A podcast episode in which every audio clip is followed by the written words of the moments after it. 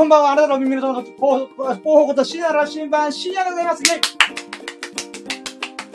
はい、ということで、お久しぶりでございます。はい、ということでね、あライブ配信約1ヶ月ぶりということで。いやー、1ヶ月ね、あの、2週間ぐらいやってないかなと思ったけどね、さっきさ、見直してみたらね、なんと、あの、結構やってないんじゃねえかと。うーん、っていうのがあったので、私はびっくりしましたと。うーん、あれ俺1ヶ月ライブ配信やってなかったっけなみたいな。うん。でもよく考えたらさ、あの、ゴールデンウィークの時にキャンプして、で、まあ遊びまくったんだ。で、それの動画、翌週は、えー、クレイジーキャンプ、ボリューム1ってことで、うん、そんな動画をつ、ガタガタガタガタ、カチャチャチャチャチャチャっていう風にやってたんだよね。うん。んで、3週目は3週目でワクチン接種したけど、うわー、グロッケーっていう風に3日間寝込んでたんだよ。うん。なので、あ、そっか。よくよく考えるや、俺、1ヶ月ぶりじゃねえかと。あー。んで、あ、待って、なんか、あれ ?YouTube できてんのか？あれ？なんか、怖いな、怖いな、なんだろう、これ。あ、いけてるか。あ、今ね、なんか不具合が起きてるかも、みたいな。うん。で、今日ね、あの、いつもさ、下流シア来てるんだけど、今日はね、ちょっと、うーん、よしと思って、あ、今、メメガネついた。うん。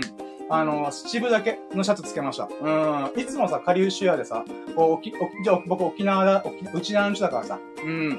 まあちょっと沖縄ですよ、みたいなことアピールしようと思って、下流シア来ててライブ配信したんだよ。うん。なんだけど、え、ちょっと待って、あ、待って、なんだよ。ちょっと待って、今、わーい。ちょっと待って、友人からの今、LINE がめちゃくちゃ鳴ってるから、ちょっと待っとけ。あらー、通知オフにしとくの忘れたと思って。まあいいや、もうしょうがない。うん。えっ、とね、ごめんごめん。まあ七分だけね、久々につけたんだな。でね、これすげえ良かったなと。これ来たの自体も、まあ冬とか秋とかに着る着るからさ、うーん、なんだろうな、うん、僕がダイエットして、えー、去年の12月から、まあ今、まで約半年ぐらいか。だいたい25キロやったの。半年で25キロやったんだよね。で、その間、この七分だけの施設着てなかったんだよね。まあ洗濯したりとかして、えー、まあ、クローゼットに置いてたんだけども、なんとね、あのー、久々に着てみたらさ、ブカブカなの。びっくりした俺。あのー、この七分だけさ、この腕回りのところでこのボタンが止めれるんだけど、この時さ、指一本入らないぐらいパッツンパッツンだったの。もうなんか、あれ生地破けるかなとか、ボタンパーンって弾き飛ぶかなと思うぐらい、えー、まあパツパツだったわけ。でもさ、今着てみたらもうぶっかぶか、ぶっかぶかっていうか、着てる感じぶかぶかなわけ。うーん。痩せたなと。うん。で、逆にさ、あの、この肩幅とかいろんなものがさ、痩せたし、この全体的にシュンとなった結果、あのね、ちょっとこの七分丈がもう八分丈ぐらい、九分丈ぐらいはいってんじゃね？みたいな。うん。なんか、あれ？こんな、こんななかったっけ？これ？みたいな。うん。もうなんか、七分、七分丈じゃなくて、九分丈だよね？これ？みたいな。うん。なんかちょっとサイズちっちゃい、ワンサイズちっちゃいシャツ買ったのかな？この子みたいな。うん。そう思われてもおかしくないぐらいの、あれなわけ？うん。あ、まあ、これ、ちょっとね、あの、ライブ配信久々だから1ヶ月緊張、1ヶ月ぶり緊張するなと思って、パチパチパチパチ閉めてきたら、全然ちゃうやんけ。人はいつからでも生まれ変われる。私はそれを体現しています。うーん。んでね、えー、まあ、今回、えー、1ヶ月ぶりにライブ配信 YouTube でやってみようということで、イエーイってことなんだけど、うん。今回もね、また例によって、4月4週目のラッキーを振り返ろうかなと思ってます。うん、私ね、ラッキーラジというものをね、スタンド FM 音声配信アプリでほぼ毎日やってるんですね。今日はこんなことだった、あんなことだった、ワンラッキー、ツーラッキー、スリーラッキー、フォーラッキー、サイバンバーンってね、またなんかテンションぶち上げて、うん、毎回ライブ配信やってんだな。うん、その、その瞬間、その瞬間、全身全霊、全力、全軍、全身、全精神、精精一杯。えー、まあ、その時体調悪かったも、よかったとしても、どっちだろうと、その時の全力出すってってラジオやってんだよね。うん。んで、えー、それの中で、まあ、毎日毎日やってる中で、これが一番喜ばしかった、これが一番嬉しかったっていうのを最優秀ラッキーとして毎回紹介してるんだよね。で、えー、この、YouTube でのライブ配信何やるかっていうと、これが1週間するじゃん。毎日毎日ほぼ毎ラッキーデジやって、今日こんなことがあった、あんなことがあったっていうのを喜ばしかった、やったぜイエーイっていうのやってると、最低でも 7, 7, 7個ぐらいの最優秀ラッキーが出てくるわけ。うん。んで、その中でも最も喜ばしかったものをピックアップしようっていうのを、まあ、ウィークリーラッキーみたいなことで毎回紹介してるんだわさ。うん、だわさって。だわさってなんかハンターハンターのビスケみたいな感じだったね。うん、なんか、これビスケってキャラクター知らないとわかるけど、なんかダワサって言うんだよ。うん、今自然と俺、なんかナチュラルビスケなんすか。うん、ダワサ、ダワサ、ダワサ。うん。んで、えそう、今回4月4週目行こうと。あ振り返っていこうと。で、今さ、5月の、えー、28日。つまり今5月4週目なわけ。1ヶ月前のラッキーを、ほこりかぶりにかぶりまくったラッキーを、今からこう、引っ張り上げてるか。うーん、フックアップして、えー、紹介するんで、ちょっとね、あれ、俺、これ、あ、何やったっけっていうラッキーもあると思うんだけども、そこら辺ね、ちょっとご了承してもらえると。なるべくね、あの、今現在思い出せる範囲で、わー喋、喋ってね、説明するつもりでお付き合いいただけます幸いです。じゃあ行きましょう。やろうとも、準備はいいか、よーそろー深夜の新版プレイツ、日々の最初だからラッキーを語られて略してラッキーラジ、here we go! はい、ということでね、毎回このオープニングがね、私、どういう風に振る舞おうかなと思いながら、その場その場でなんかわけわかんない動きするっていうのを決めてます。うーん。決める動きって話だけど、うん。はい、ということで行きましょうか。うん。で、今回4月4週目。えー、ということで、4月の、えーと、待ってよ。何日週だ？はい、25日週。僕ね、月曜日始まりで日曜日締めの1週間で区切ってから、うん、まあ4月25日週の最優秀ラッキーってことでいこうかな。うん。んでね、ちょっと待ってよ。お、待って。お、待って待って、ちょっと待って。コメント来たよ。嬉しい。ありがとうございます。えーとですね、今日せっかくだったら、ね、もう私ね、あの、コツコツコツコツライブ配信やってくれて、毎回毎回ね、新しいこと、あ、待って、失敗した。これじゃない、これじゃない。そうそう、これこれこれ。待ってよ。なんか呼び込まねえぞ。えー、っとね、今コメントが来てくれたから、あ、来た来た来た来た来たそうそうそうそう、あれあれあれ、見て見て、見て見て、あ、ちょこ、ちょ、ちょ、あ、こっちこっちこっち。見て見て はい、ということで、えー、いいふチャンネルさん、ありがとうございます。お久しぶりです。イェーイということで、うん、お久しぶり、ペコリンチョということで、うん、えー、コメントありがとうございます。えー、お久しぶり、あ、待って。YouTube がなんか、え受信している動画が少ないため滑らかなストリーミングを維持できません。え、なんで ?What's up? 待ってけ、待ってけ。あれ？待って、なんか、ストリームが危ないぜって言ってるな。怖っ。え、なんでなんでなんでなんでなんでなんで怖いよ。せっかくいい服チャンネルさんがコメント来てくれたのに、それを拾おうと思ったらまさかの。うーん、え、なんで？ちょっと待って、ちょもうちょい作業台横にすればいいのかな ?Wi-Fi が弱いのかな？ちょっと待っとけよ。これ怖いぞ。え、なんで？もう、やだーえ、繋がってっかな、今？待ってよ。あれ？ちょっと待ってね。今、あの、ドア開けたら Wi-Fi 環境良くなるかもしれないから、ちょっとね、その影響なのかな？なんか、YouTube の、なんか、Wi-Fi 環境悪いよ、あんたみたいなこと言われてんだよな。ちょっと待ってよ。ちょっと待ってよ。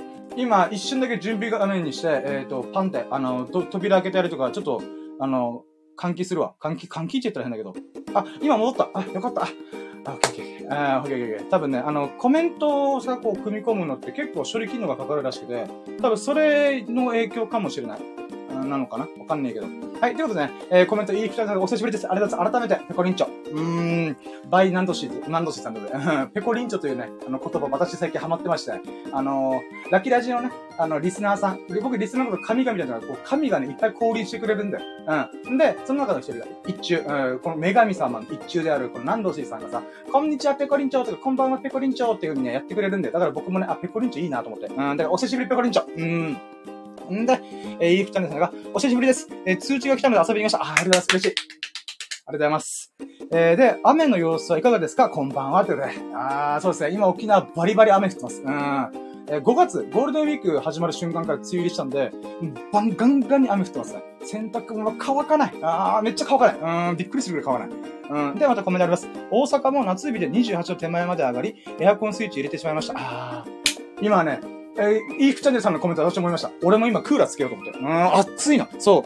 あの、1ヶ月分のライブ配信とか忘れてたんだけど、あの、ライブ配信の時ってさ、あの、扇風機つけれないからさ、あの、音がフラーってうるさいから、まあ、エアコンだったらワンチャンセーフでしょうと思って、この前エアコンの掃除しました。うーん。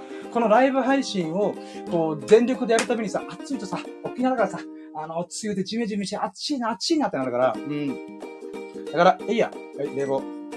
えーと、待ってよ。今、ライブ配信中にエアコン入れるのなかなか、なんか土地狂ってんなと思うけど、気にしないで。うん。音うるせえ。あ、でもね、マイクはここにあるんだよ。あのね、これややこしいことに、あ、iPhone を使ってさ、ウェブカメラ化してるんだけど、あの、マイクの部分はここなんだよな。パソコンの作業台のところについてるから、多分大丈夫じゃねえかなと思ってうるさかったらごめんなさい。うーん。ん。でももう背に腹は変えられない。うん。そう、だから今は私、エアコン入れました。で、この前ね、掃除して、しばらく涼しかったんだよね。うん、なんかちょっとむしろ寒いかなと思って、羽毛布団まだ羽織ってるからね、私。うん。羽毛布団でグースかピースかしてる僕が、うん、なんだろうな。うん、エアコン入れるのね、なんか、今年ま、まともにやったの初めてかも。うん。んで、ごめんなさい。えっ、ー、と、あと一件、あと一件コメントありますね。えー、動画一瞬固まってました。戻りましたね。ああ、よかったそうなんですよね。Wi-Fi というか、多分コメントを読み込む機能っていうのがすげえ、パソコンと Wi-Fi に負荷かけるらしくて、負荷かけるというか、僕の Wi-Fi 環境が脆弱すぎるだけなんだけど、うーん。まあちょっとね、あの、固まってしまったけど、なんとか。だから僕のさ、わけわかんないポーズとかもさ、ここんなポーズとかもさ、うん、消えてしまってんのかね。うん。こんなポーズは今日してないけど。うん。あのね、この、僕さ、あの、自分で言うのもなんだけどさ、あの、このライブ配信結構好きなのよ。自分自身を見直して、あー、俺面白い喋って、面白いっていうか、変な表、なんか、ボディーランゲージって結構多いんだよ。うん。んで、それをさ、毎回僕サムネイルに使おうと思って、もうスクショしていくんだよ。うん。で、なんかね、もちろんさ、もういつもてんやわんやで動いてるから、あの、あー、これブレてんじゃんとかもあるんだけどさ、例えばこんな感じさ、なんかこう、ここで止まってるとさ、うん。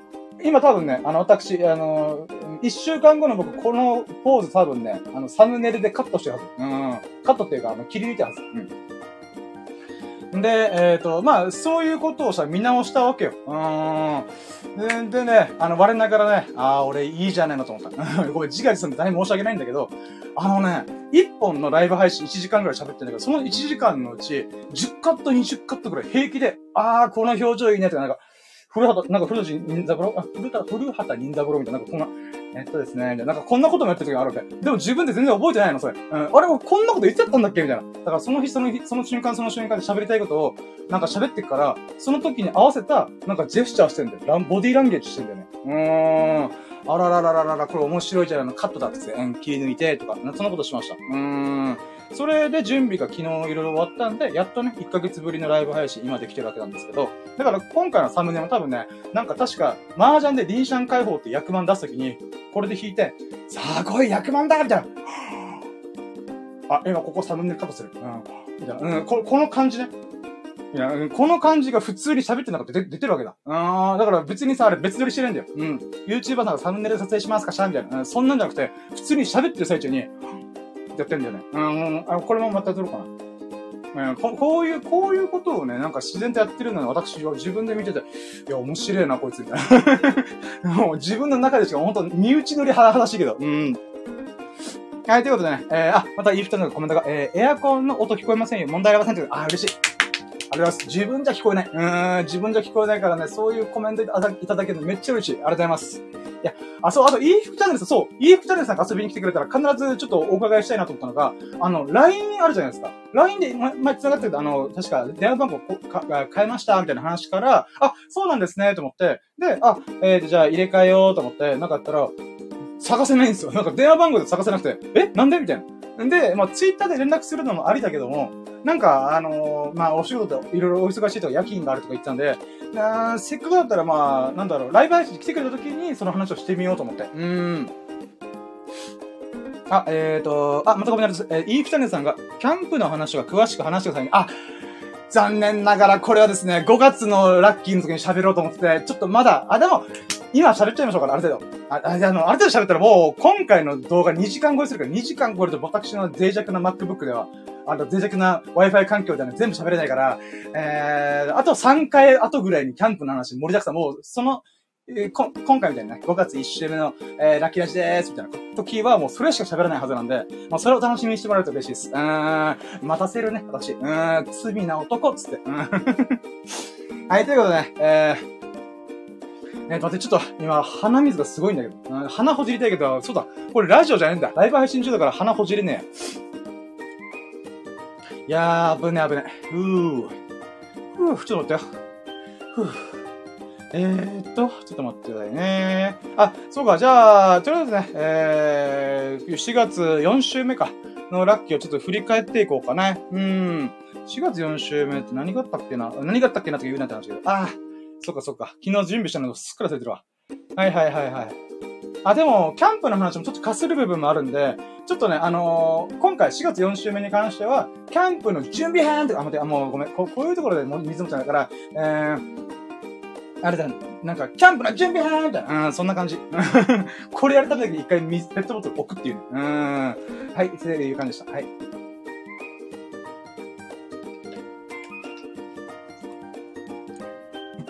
はい、ということで。えー、じゃあ、じゃあ、そうね。あの、昨日頑張って写真とか全部貼り直した、あのー、まあ、なんだろうな、ニュースタイル。まあ、昨日、あ昨日っていうかまあ、まあ、前回からそうなんだけど、えー、ニュースタイルライブ配信をコツコツコツコツコツ毎回毎回やっております。うん。えー、っと、あ、えー、イーフトンでコメントあります。えー、前回はゴールデンウィークにキャンプ行くんですよと話されてて、えー、ツイッターで写真を楽しんでおりました。楽しみにしてくださいね。あ、ありがとうございます。一応本編は来週分の話、大丈夫 ?5 月1週目の時に話すんで、あ、でもね、今4月の1週目、2週目、3週目、4週目できて、次回は4月、えー、のまとめラッキーを喋るんで、えー、じ、前、次次回、次次回って言葉ある？次の次の回か。うん。で、キャンプの話盛りだくさんで喋るんで、うん、ちょっとお楽しみにしてもらう嬉しいです。うん。あ、いい二人のさんがお墓参りの話かなってことで。あ、それももちろんしましょうね。あのー、まあ、動画でね、20分の中でいろいろ喋った部分があったんで、そうですね。うーん、あー、そっか。墓参りの話もあるないや、でもまたそれもまた全然ラッキーな話じゃん。食い込んでるんで、5月2週目とか、3週目のラッキー、また次の次の次の次の回ぐらいの時多分その墓参りとか、友人のねえ、一周期の話とかもできると思うんで、えー、まあまあ、ちょっとそこら辺を楽しみにしてもらうと。って考えると、私ね、あの、4週、4回5回分ぐらいね、たま、たまりにたまり消化しきれて、処理しきれてないララッキーがまだいっぱいあるわ。やばいね。今日あと1本やろうかね、ライブ配信。わかんねえ。まあいいや。うん。はい、ということでね、えー、今現在17分くらい喋ってんのか。よしよしよし。じゃあ、今回もね、一回、一時間以内に並べ壊すね、もう、あのね、こう、前回のやつと前々回のやつ聞いて思った、改めて思ったのが、俺、あのー、話の配分ペース下手くそすぎると思って。うーん、てへぺろと思って。うーん。なので、ね、ちょっとちゃんとね、バランスよくね、だいたい1個 ,1 個につき3分5分くらい喋れ、喋って、パッパッパッパっていければいいな。まあ、もしなんかその中で一番重要なものとか一番心に喜ばしかったものっていうのを、えー、なんかフューチャーしたいよねと思って。うん。はい、では続いていきましょう。はい、じゃあ行きましょう。はい、じゃあ、じゃあまず4月4週目、4月25日週ですね。のラッキーを振り返っていただきます。で、え今回は13個のラッキーがありまして、じゃあまずは1ラッキー目いこう。1ラッキーね。うん、まあ今2個ですとか11ラッキーになっちゃって、1ラッキー。うん、1ラッキーいます。1ラッキーはこちらはい、キャンプテントを3000円で購入できたこと、イェイテントどういうジェスチャーとか。はい、ということでね、えー、まあ、そう、あのーいい二人ですね、キャンプのメインの話はまた次の次の回ですよって言ったけど、4月4週目に関しては、4月の最後の週ですね。に関しては、あの、キャンプ道具の準備がもうてんてこまいしたんですね。あもう何も持った、何も持ってなかったんで、キャンプ道具の、えー、セット。なので、そこら辺をね、わーってこう、チェックしながら、2点に連絡取ったりとか、いろんなことをしながら、キャンプ道具を揃えました。うん。でね、この、まあ、今回この、なんていうか、動画のタイスライドがちゃんと見えるように、あの、この言葉を圧縮したんだけど、このキャンプテントを3000円で購入できたこと、えー、そうなんだみたいな、思ったそこのあなた、アーカイブで聞いたそこのあなた、アーカイブ？まあ、や、とりあえず、ち、ち、ち、うん、まあ、まあ、うーん、違うんだな、これが。うん。まずね、キャンプテントって、中古で買ったんだけど、今回。3000円って絶対売ってねえの。うん。どんなに安くても5000円スタートなの。うん。そんな中で今回、まずこのね、スライドで言うならば、3000円で購入できたの。恐ろしいよね。飲み会1回分とテントの金額が一緒。しかもこれ1人用じゃねえの。1人用とか2人用とかストロキャンプ用でもなくて、4人ぐらいが乗れ、入れる結構デカめのテントなのよ。それが3000円で売ってるって、まあやべえの。うん。で、もちろんこれはね、僕がこうキャンプするにあたって、いろいろ調べたんだ。うん。あの、キャンプ場とかオートキャンプできるってこと、もういろんなゴールデンウィークに向けて準備したんだけど、やっぱ今コロナ禍とかさ、あの影響で、キャンプ場とかアウトドアがすごいブームになってんだよね。うん。ゆえに、キャンプ場、しかもゴールデンウィークって絶対抑えられないと。もう予約も電話10件ぐらいバーっとか、トゥルルプルルプルルみたいな、うん、してたんだけど、全然ダメだって。あの、あ、はいはい、もしもし、みたいな。うん、そしてゴールデンウィークの中日に、ちょっとキャンプしたいんですけど、って言ったら、あ、すいません、待ってるんですよ、みたいな。うん、そんなことばっかだ。それを15件ぐらい繰り返して、あー、ってことは、これもうゲリラキャンプするしかねと。うん。でもね、この、キャンプ、えじゃあしましょうと。うん。なったんだけどさ、あの、まあ、キャンプする、つまりバーベキューしたりとか、みんなでご飯食べたり、お酒飲んだりとか。で、最悪車の中で車中泊すればいいって思うかもしれない。うん、思うかもしれないけど、私はそこで妥協したくなかった。絶対テントが必要だと思って。うん。なんか知らんけどね、テントを張りたいっていう気持ちがすごい強くて。うん。で、まあ、探したんだよね。で、今の時代素晴らしいなと思うのが、テントだけのレンタルサービスとかもあるんだよね。うん。もちろんこれキャンプ場とかオートキャンプ場とかでもテントの貸し出しとかしてるんだけど、だいたい1000円とか3000円とか貸し出ししてるんだけども、えー、普通の、なんていうか、なんて言うんだろうな、お店っていうのかな。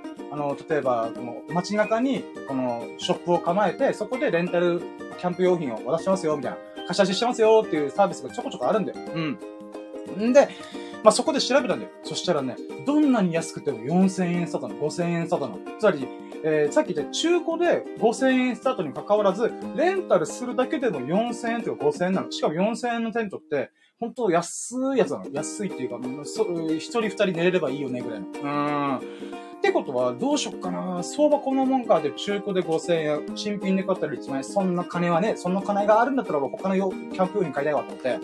で、どうにかないかなって探しまくったんで、もうリサイクルショップ、あの、沖縄に漫画倉庫っていう、あの、なんか、で、3店舗ぐらいある、でっかい大型のリサイクルショップがあるんだよ。もうそこにブワーって書きまくって、うん、うわーって言って、で、たまたまね、その時見つけたのがあったんだよね。それが今回の、まあ、写真にある通りの、えー、テントなんだよ。3000円。もう激安、マジで。で、正直怖かったわけ。うーん。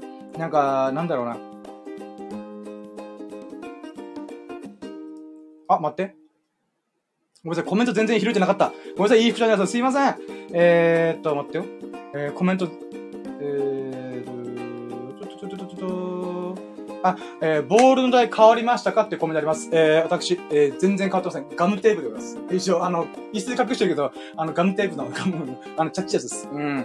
で、あとは、今日のツイッターの写真、パソコンに向かってお仕事中って珍しい写真でした。あ、そうなんですよね。あのー、ちょっと、あれなんで撮ったかっていうと、あの、ラッキーがね、あの、変わり映えしてるやつばっかで、なんていうか、一応作業、例えば動画の編集するっていうのは1日がかりなんで、1日間ずーっとそこにいるってことになっちゃうので、まあ、それをね、なんとか、あの、なんていうの、うん、まあ、表現したいなと思って。うん、なので、ちょっと、だから、これどっちかというと、ライブ配信用の説明画像を作るために撮影しました。うん。あと、えー、コメントあります。えー、うちのテントは5人用で、子供の頃、近所の、えー、光滝っていうのかな光滝っていうのかなキャンプ、あ、光滝って書いてある。あ、光滝キャンプ場に毎年通ってました。えー、すごい。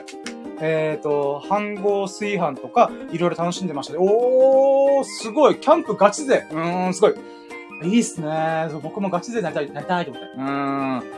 えー、いいっすねそう、今回ね、メスティンとかね、友人がこのご飯を炊いてくれたから、カレー僕が作ったりとか、いろいろやった。だけど、その話ね、来、再来週、再来週、次の週。で、まあ、とりあえず、あの、キャンプテント、あの、3000円で購入できましたというラッキーなんでございますが、ここね、すげえラッキーだった。本当これ書きたかったけど、もうすごい長くなっちゃったから、テント、テロップがね、キュッとしたんだけど、この3000円で買えたことっていうのは、実はちょっと、あなんていうかな、うん、裏話というか、正確にはこれ3300円ぐらいしたんだよね。うん。で、税込み3300円のテントなわけ。うん。で、僕的にはね、テントできれば3000円切ってほしいなと思ったの。うん。だけどまあ、3300円でもいいかと思って、で、店員さんに聞いて、あ、このテント全然普通に使えますよと。うん。で、なんだったら、あの、穴が開いてるとか、そういう不具合があったら返品も可能ですよって言われて、あ、トロッキーと思って。んで、まあそんな話も聞きながら、えー、まあ、なんだろう、うん、き、あ、うん、今話下手くそだごめん。あの、それは後、後で店員さんに確認したらそういうことができると。購入するときに。ね。で、その購入する、まあ、このテントコーナーみたいな、うん、とかにバーって言って、あ、やっぱ3300円だだだみたいな、ってなって、でもね、初めてテント買うから、何が必要、何が、あの、なんかいいのか悪いのか分からんわけ。うん。で、あのね、この時にさ、ナフ、この値札のところにさ、えー、えー、フライシート、つまりテントを覆うシートだったりとか、テント本体はありますって書かれたわけ。この書き方してるってことはさ、何かが足りてないっていうことを言ってるんだよね。うん。なんか、完品ですって書けばいいいいところを、なぜかフライシート覆うやつと、あの、テント本体はあります。あの、ポールとかもあります。って書かれてるんだよ。あれ？ちょっと何これ？どういうこと？っていうふうに分からなかったわけ。で、他の、あの、中古のテントとか見ながら、うーん、あれ？ってことはこれ多分、ペグが足りないのかなと。あの、テントを固定するためのペグ。ペグが足りてないんだろうなと思ってたわけ。だけど怖いじゃん。し素人だからさ、キャンパー素人なわけ。キャンパーズビ、キャンパービギナーなわけ。うん。そんな僕が、それで3000円で買って、これ全然ダメじゃんってなったらすごいショックなわけじゃん。あもうお金がすごい、なんていうか、もったいないなみたいになっちゃうから、安、安物買いの銭失いになったら、やら、え、銭失いになるの嫌だなと思ったわけ。うん。んで、えー、そんな感じでさ、こう、僕が、もう、すったもんだしてたわけ。うん、もう、もう、お前だけの売り場なのかなと思うぐらい、もう、いろんなところでテントの値札見てさ、えー、これはこうなってて、あれはこうなってて、えー、どうなんだろうって思ってたわけ。そしたらさ、その様子を見かねた、あの、別の店員さんじゃない、店員さんじゃなくて、キャンパーのお兄さんが、なんか、なんかね、僕のことチラチラ見てたわけ。チラ、ちら、まあ、まあ僕こういう目線は慣れてるわけ。なんでかと僕こんななりしてるからさ、あの、意外とみんなから見られてるっていうのは、まあ、重々分かってたから、別に気にせずに、いや、そんなことよりも俺は3000円でこのテントを購入してるかどうかをちゃんとチェックしなきゃいけないんだ、みたいな。うん。で、吸ったもんだしたら、そのお兄さんが、あのー、すいません、みたいな。え？なんすか？みたいな。うん。で、あの、一瞬店員さんかなと思ったんだ。うん。で、僕としてはさ、店員さんだったら嬉しいなと。なんでかっていうと、この質問できるじゃん。でも、今のところ店員さんいなかったから、あれ？な、なになにびっくり？みたいな。うん。もうここでさ、人見知りコミュ障ネクラのネガティブ三拍子の僕はちょっとビクッとしたけど、え、なにみたいな。うん。このなりならビクってしたの。うん。で、そしたら、そのお兄さんが、あ、すいません、ちょっとキャンプ用品、あの、多分購入したい感じですよねみたいな。あ、そうです、みたいな。うん。そしたら、あのー、これ、漫画倉庫で300、購入するときに300円引きになるチケットなんですけど、もらえます？って言われたの。え？ってことね。僕としても、え？どういうこと？と思って。うん。んで、よく聞いてみたら、まあ、この300円割引チケットが2、3枚あると。なんだけど、あの、同じ、同じ会計の時にそのチケット全部一緒に使えないから、どうせなら誰かにあげようと思ったんですよ。で、お兄さんすごいキャンプ用品とかなんか調べてたんで、せっかくだったらこれ使います？って言われて、マジでいいんすか？ってことで、もうめっちゃビビったわけ。うえーと思って。うん。あ、今これね、サムネイル用のポーズ。えーと。はい、でね。んで、あのー、まあ、なんつうのかなマジでいいんすか？で、さらにその人が、なんかね、結構キャンパー歴ある感じの雰囲気にまとったっけオーラ、もうなんか、なんかね、うーん、覇王色の吐きますっけキャンプなら俺に任しとけみたいな。うん、あれシャンクスかなと思うぐらい、うん、すごいね、あの、覇気を感じたわけ。で、もうこの人に聞くしかねえっつって、さっきさ、あの、この3000円のテントって、あの、ど、これどういうことなんですか？多分、多分ペグがないってことですよねみたいな。あ、そうですね。あ、これペグがないって意味だと思いますよ。基本的にテントっていうのは、あの、本体とポールと、この軸足、支える棒のと、フライシート、覆うやつ。うん、と、あとペグ。うん。これ地面につけるペグさえあれば、あの、大体揃ってる状態なんで、こういう風に書かれてるってことは、ペグだけがないと思いますよ、みたいな。マジっすか？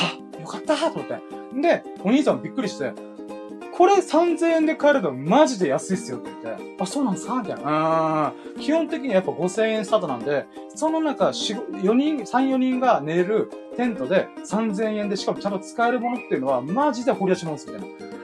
あれだすみたいな。うん、もう、キャンパーのお兄さん多分上等なテント持ってると思うんだけど、私としてはね、キャンパービギナーとして、もう僕としては3000円でね、テント購入できるだけでとっても嬉しいじゃないかと、うん、思って、まあ購入して、そのもちろんね、3300円のテントに、税込み3300円。うん。に、えー、300円割引チケットを使って、3000円ポッケ2970円ぐらいで収めました。ありがとうございます。でね、このお兄さんとね、SNS のアカウント交換しとけばよかったなと思って。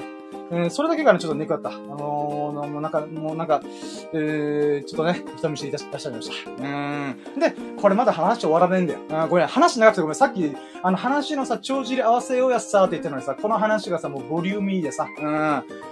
なんでかっていうと、この写真一体どこで撮ったの？って話なんですよ。うん。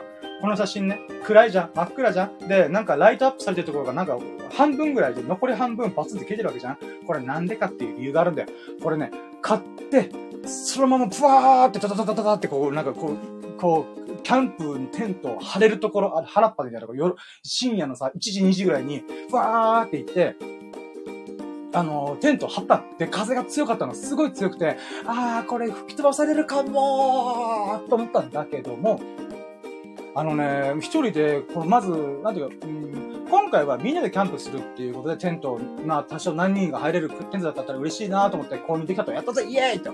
ただ問題はこれ、僕一人でもソロキャンプいつかやってみたいなと思ってるから、だからこのテントは今回のこのゴールデンウィークのキャンプ、クレイジーキャンプのためだけに買って終わるだけだったらもったいないわけじゃん。だから自分一人でも立てられているのかなっていうチェックをがてら、穴開いてないかなとかチェックがてら、立てたわけ？でさ、初めてテント立てるわけ、私。うん。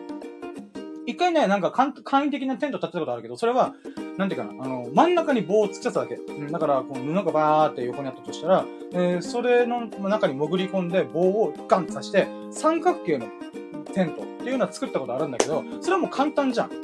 真ん中でボンとやればいい。ね、で、ちっちゃい頃にね、父ちゃんとか兄ちゃんがキャンプ好きで、キャンプ連れてくことだったんだけど、僕体力ないから、もういいよ、ゲームやろうみたいな、あの、ゲームボーイやろうみたいな感じで、何もかってかけただけだったわけ。うん。んで、なので、テントをね、このポール型、えー、つまり、なんだ、クロス型っていうのかな。うん、テントがこうあったら、ポールをスン、スンって突き刺してやる、テントを張ったことがなかったわけだ。あなので、これちゃんと一回やっとかんとダメだ。ぶっつけ本番でゴールデンウィークで、ああ、立てられなかっただったら最後だから、やっとこうと思って、うん。で、やってみたのがこの写真なわけ。うーん。で、これまあすごい嬉しくてさ、嬉しくてさ、あの、あまりにも嬉しすぎたから、一緒にキャンプ行くメンバーに、もう深夜の2時3時にさ、まあでも、あのー、起きてるって分かってたから、その人に電話して、エビスさんって、エビスさん俺今、テント買い出したつって、うーん、テント買ったよっていうのをね、で、LINE 電話してますけど、ビデオ通話に変えていいっすか？つって、うーん。んで、変えて、こんな感じなんですよって言って、テントをこう、写真で写したりとか動画で見せながら、えー、もうね、もうに、キャンプの1週間前に、1週間前からね、こう気分を盛り上げていこうぜ、ベイビーってことで、うん。まあそういうことができたっていうのがワンラッキー目でした。うん。あと俺、この熱量でさ、喋るの、ちょっとこ、あの、残りあと12個あるからちょっとやばいんだよね、今、ちょっと。うん、まあまあ、なんとか、こう、頑張る。うん。まあでもこれはね、あの、いい服チャンネルさんの話からのちょっと今日、まあ、キャンプの話してくださいよっていう話があったんで、あ、そうだった。今日のワンラッキー目でテントだったと思って。うーん。で、えーっと、待って、あ、またコメントあります。えー、イーフチャンネルさんが、えー、そうですね、ワクチンのお話とかいろいろ溜まってますからね、熱も下がったようでよかったです。あー、嬉しい。その話も次の回か、次の次の回ぐらいです。いや、ほんとね、ありがとうございます。いや、ほんとね、日々濃厚すぎてね、あの、こ、コイン、コインっすよ、僕。ほんと、ラッ、ラッキーラジやってるからなんですかね。ラッキーをどんどん引きせすぎて、あの、毎回毎回喋る話がね、こ、どんどん濃くなってる。うーん。いやー、ありがたい話ですけどね。うん、はい、じゃあ次行きましょう。続いて、ツーラッキー。うん。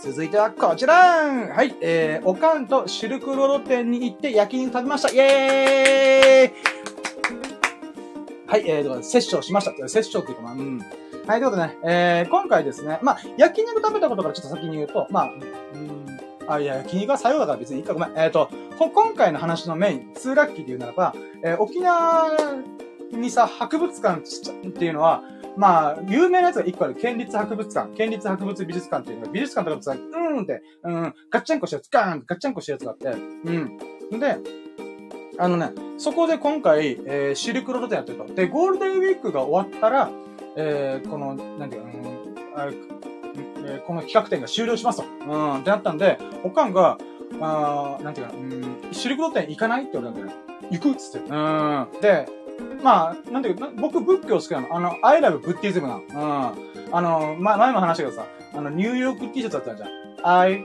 heart, new, ny みたいな。うん。あれ感じで僕、I, heart, え、ブッディズムみたいな。あの、ブッディズムキュッとしてるけどさ、キュッとしてるけど、うん、この文字がね。うん。んで、それぐらいまあ私は仏教好きなの。もう、ゴッタマシッテラさんと3000年、タイムマシンがあったら僕は3000年前に飛んで、あの、ゴッタマシッテラさんと喋って、喋ってみたいと思ってるぐらい。うん。んで、そんな僕だからこそ、おかんが、あんた仏教好きだよねうん、好きだよ。シルクロード店行かないで、行くっつって、もう即答だったね。うん、行くよ俺っつって。うんで、シルクロード店っていうのがあって、で、待ってよ、これ詳細、あー、待って、1ヶ月前だからほぼ忘れてんな。えーと、待ってよ。有名な人がいるんだ。有名な人がいらっしゃって。待ってよ。えーと、今写真ちょっと引っ張ってくるわ。ちょっと待ってよ。写真がねあったんだけど、俺がね、忘れて、名前忘れてたんだよな。えー、っと、すごいシルクロードに、シルクロードというならばこの人っていうぐらい、研究したされた方がいらっしゃる芸術家であり、なんかこう、文学、文、何か、歴史学者みたいな人がいて、ちょっと待ってよ、その人の名前をね、俺忘れてんだよ。やば。どこだったっけな？あ、ここか。あ、平山育夫さんかな？ごめん、平山育夫っていうの感じがちょっと難しく、難しいというか僕が一瞬、平山さんって方が、えー、で生誕90周年、多分今もなくなってるのかな、まあ、90、90周年記念で、えー、悠久のシルクロード展っていうのをやられてたんだよね。沖縄、えー、県立博物館で。で、それを見て、ああ、面白いなと思って。うん。で、今回ね、画像に関してはもうこの仏像をトーンってやったんだけど、それ以外いっぱい写真撮ったの。うん。そういえばこれインスタだけの忘れてた。うん。んで、このね、あの、まあ、シルクロード展の、まあ、その、ざっくりした話で言うならば、まずシルクロードっていうのは、あの、僕の頭がさ、ガンダーラ、ガンダーラってって、これラクダに乗っかる、これラクダの紐ね、ラクダの紐持って、はい、なんか、カッポカッポカッポって、ここ砂漠のさ、この、ちょちょちょちょちょちょちょみたいな、うん、そんな感じのイメージだったの。だから、基本砂漠なんだろう。で、それをチャイナから、なんていうか、こう、中東とかヨーロッパとか繋がって、アフリカ、アメリカ、アフリカとかエジプトと繋がってる、このシルクロードっていうのがあるんだなと思ったら、もう一本道なんかでっかい道があるのかなと思ったら、うん、なんかバリの著書的なね。うん。でも、違ったんだよね。僕、それも知らなかったからびっくりした。シルクロードっていうのは、まず3つあるの。3つのルートが、まず、シルクロードって、ロード、えー、3ロードあるんだよね。うん。んで、まず1個目が、もちろん今言ったような砂漠を通ってオアシスを、オアシスの道みたいなのがあって、えー、まあ本当よ、よく言われるような、まあ、砂漠とか草原、砂漠地帯が、わーってこう歩いていく。うんっていう道もあれば、草原ルート、つまりモンゴルとか草原地帯からぐーっていくパターンもある。うん、で、もう一個が海の海洋ルート。うん、じゃあ、この三つを総称したものがシルクロードというので、シルクっていうのは絹。絹っていうのはすごい、なんていうか、あの高価なものっていうのかな？うん、この保湿性も優れてて、えー、耐久性もあって、みたいな。高級な布とかを、この、ユーラシア大陸全体を使って、こう、なんか、なんか交渉というかな、あの、商売してたっていうところからシルクロードっていう名前になってるらしいんだけど、それその3つの販路があるんだよね。うん。で、この平山さんっていう方は、えー、そのシルクロードというのはすごい興味深く、深く感じてたらしくて、それについて自分でも言ってるし、何度も何度も言ってるし、えー、自分自身も貯蔵してるとか、貯蔵、貯蔵っていうかな、これ、これすごい価値があるみたいな。この、例えばローマとかギリシャとかそういうものとかもシルクロードを通ってきたんだよとか、あと文化の融合。うん。そういうものとかも全部すごいなんか調べたりとか、自分で絵も描いたりとか、えー、そういうことをされてる人の、まあ、貯蔵してるものとか博物館があって、えー、それを今回沖縄に持ってきて、えー、シルクロード店です、どうぞみたいな、うーん、メンソーレみたいな感じでやってるわけ。うん。でね、まあ本当ね、いろいろ見てから、それを一気に喋るのちょっとしんどいなと思うから、なんか印象的だったらピックアップするっていう形で言うならばね、うーん、そうね、えー、待ってよ。まあ今言った話もそうなんだけど、あの、それシルクロードって3つのロードがあるんだよ。草原ルート、砂漠ルート、オアシスルート、海洋ルート。うん。でね、あー、じゃあ、仏教になぞらえてちょっとフューチャーしようかな。うん。えっ、ー、と、今回のさ、目玉となる、えっ、ー、と、博物館、博物館で仏像というか、えー、その展示されたもので言うならば、やっぱ仏像がメインなんだよ。そのシルクロード店のポスターとかも全部仏像がメインなんだよ。ドンドンドンって、なんとか三蔵法師。三、三、三蔵法師、えー、つまり、孫悟空とか最遊記の主人公いるじゃん。主人公って言ったら変だけど、あの、孫悟空が、なんか、金トーンになって、イエーイみたいな、えー、なんか、やってんじゃん。うん、ドラゴンボールの元ネタというか。うん。えそれの、うんその孫悟空という存在、キャラクターを、あこのコントロールした存在というのは三蔵法師。うん。ってことなんだけど、この人は実在した人らしいんだよ。うん。実在した人っていうかな、その人が、えっ、ー、と、中国から、えー、天竺、つまり当時の仏教の発祥の地であるインドに向かって長い旅をした、この旅行記みたいなのがあって、それが、この時を経ていろんな人にこの、なんていうか、うん、こう、アイディア、インスパイアされて、最遊記という物語、フィクションも、フィクションストーリーみたいな、アドベンチャーストーリーみたいになったらしいんだよね。うん。で、まあ、その、なんか影響、影響っていうか、それもすべてシルクロードがあったから、みたいな、うん、話だったんだよね。でね、あのー、これちょっと仏教の話、これちょっとね頭回回ってないというか、整理できてなかったね。あのね、うん、まず仏教っていうのがどこから誕生したかっていうと、まあインドじゃん。うん。まあ今でいうインドだよね。うん。で、そこでゴッタマシーテラさんが、ピーニルバーナしたみたいな。うん、に、悟り開いちゃったみたいな。うん、まあごめん、こんな感じじゃないけど、まあこんな感じかな。まあいいか、なんでもいいけど、悟り開いましたニラニルバーナしました。心パーン、成仏しましたみたいな。うん、仏でありました、俺の心みたいな。うん。、えー、なるのはいいんだけど、な、なるじゃん。で、これもすごい歴史的背景がすごいんだよ。あの、バラモン教っていうのがあって、確かバラモン教だったんですよ。うん。今、あ、まあ、まあ、ごめん待って、ちょっとあんまりにもさ、僕の中で、点、点の知識が多すぎて、それちゃんと繋げきれてなかったからごめんね、説明下手くそで申し訳ない。まず、インド、今現在のインドでは、宗教、国、えー、国、国が定めてるわけじゃないけど、あの、国民のほとんどがや所属している宗教っていうのがヒンドゥー教なんだよね。まあ、所属してるっていうのはまた変な言い方なんだけど、まあ、とりあえずヒンドゥー教っていうのがメインなんだよ。じゃあ仏教、仏教ってインドで誕生したのに、すげえちっちゃいの。うん、はんえー、このき、えー、規模じゃねえや、勢力が。うん、ほんと9割9.5割ぐらいヒンドゥー教徒で、で、多少イスラム教とかキリスト教とかいて、その中の一部に仏教があるんだよね。僕たちとしては意外じゃん。日本って仏教の国みたいなもん、仏教の国ってわけじゃないけど、まあ、神道と仏教の国なだからこそ、その誕生した、仏教が誕生したインドだったらもっとこう、なんか、なんだよ、だ仏教のメッカですみたいな。うん。ってなってると思うじゃん、じゃないんだよな。うん。これはね、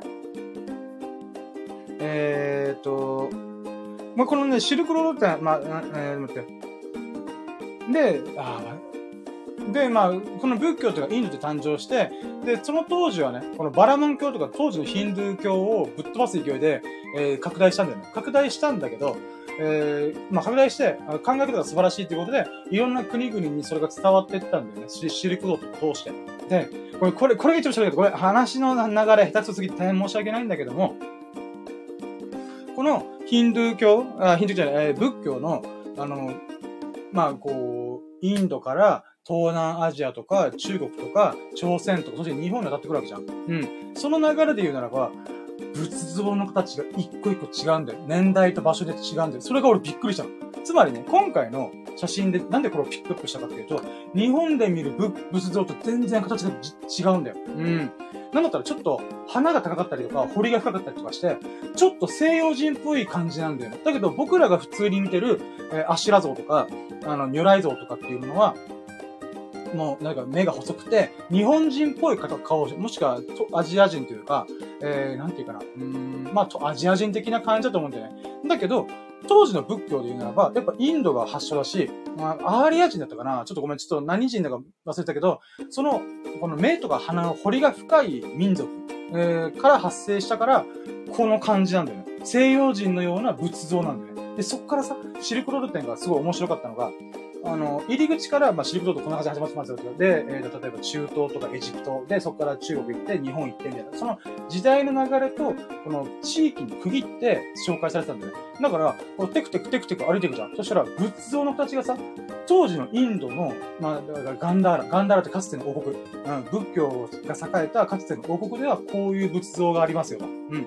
で、そっから、時代と地域を隔てて、変わ、移り、移り変わっていって、中国ではこんな感じ。だから三蔵法師の像とか、あそう三蔵法師という人のある意味仏,、えー、仏教の僧侶だから、えー、その人のこの顔つきの像とかも全然違ってんだよね。で、そこからまた輸入されて、日本とか朝鮮とかで、えー、描かれてるのが、なんか千手観音とか、あの、なんだっけ、十三面像だったかな。あの、仏の顔が、この、なんか、いっぱいついてるじゃない喜怒哀楽がいっぱいあるような顔とかの仏像も、に派生してたわけ。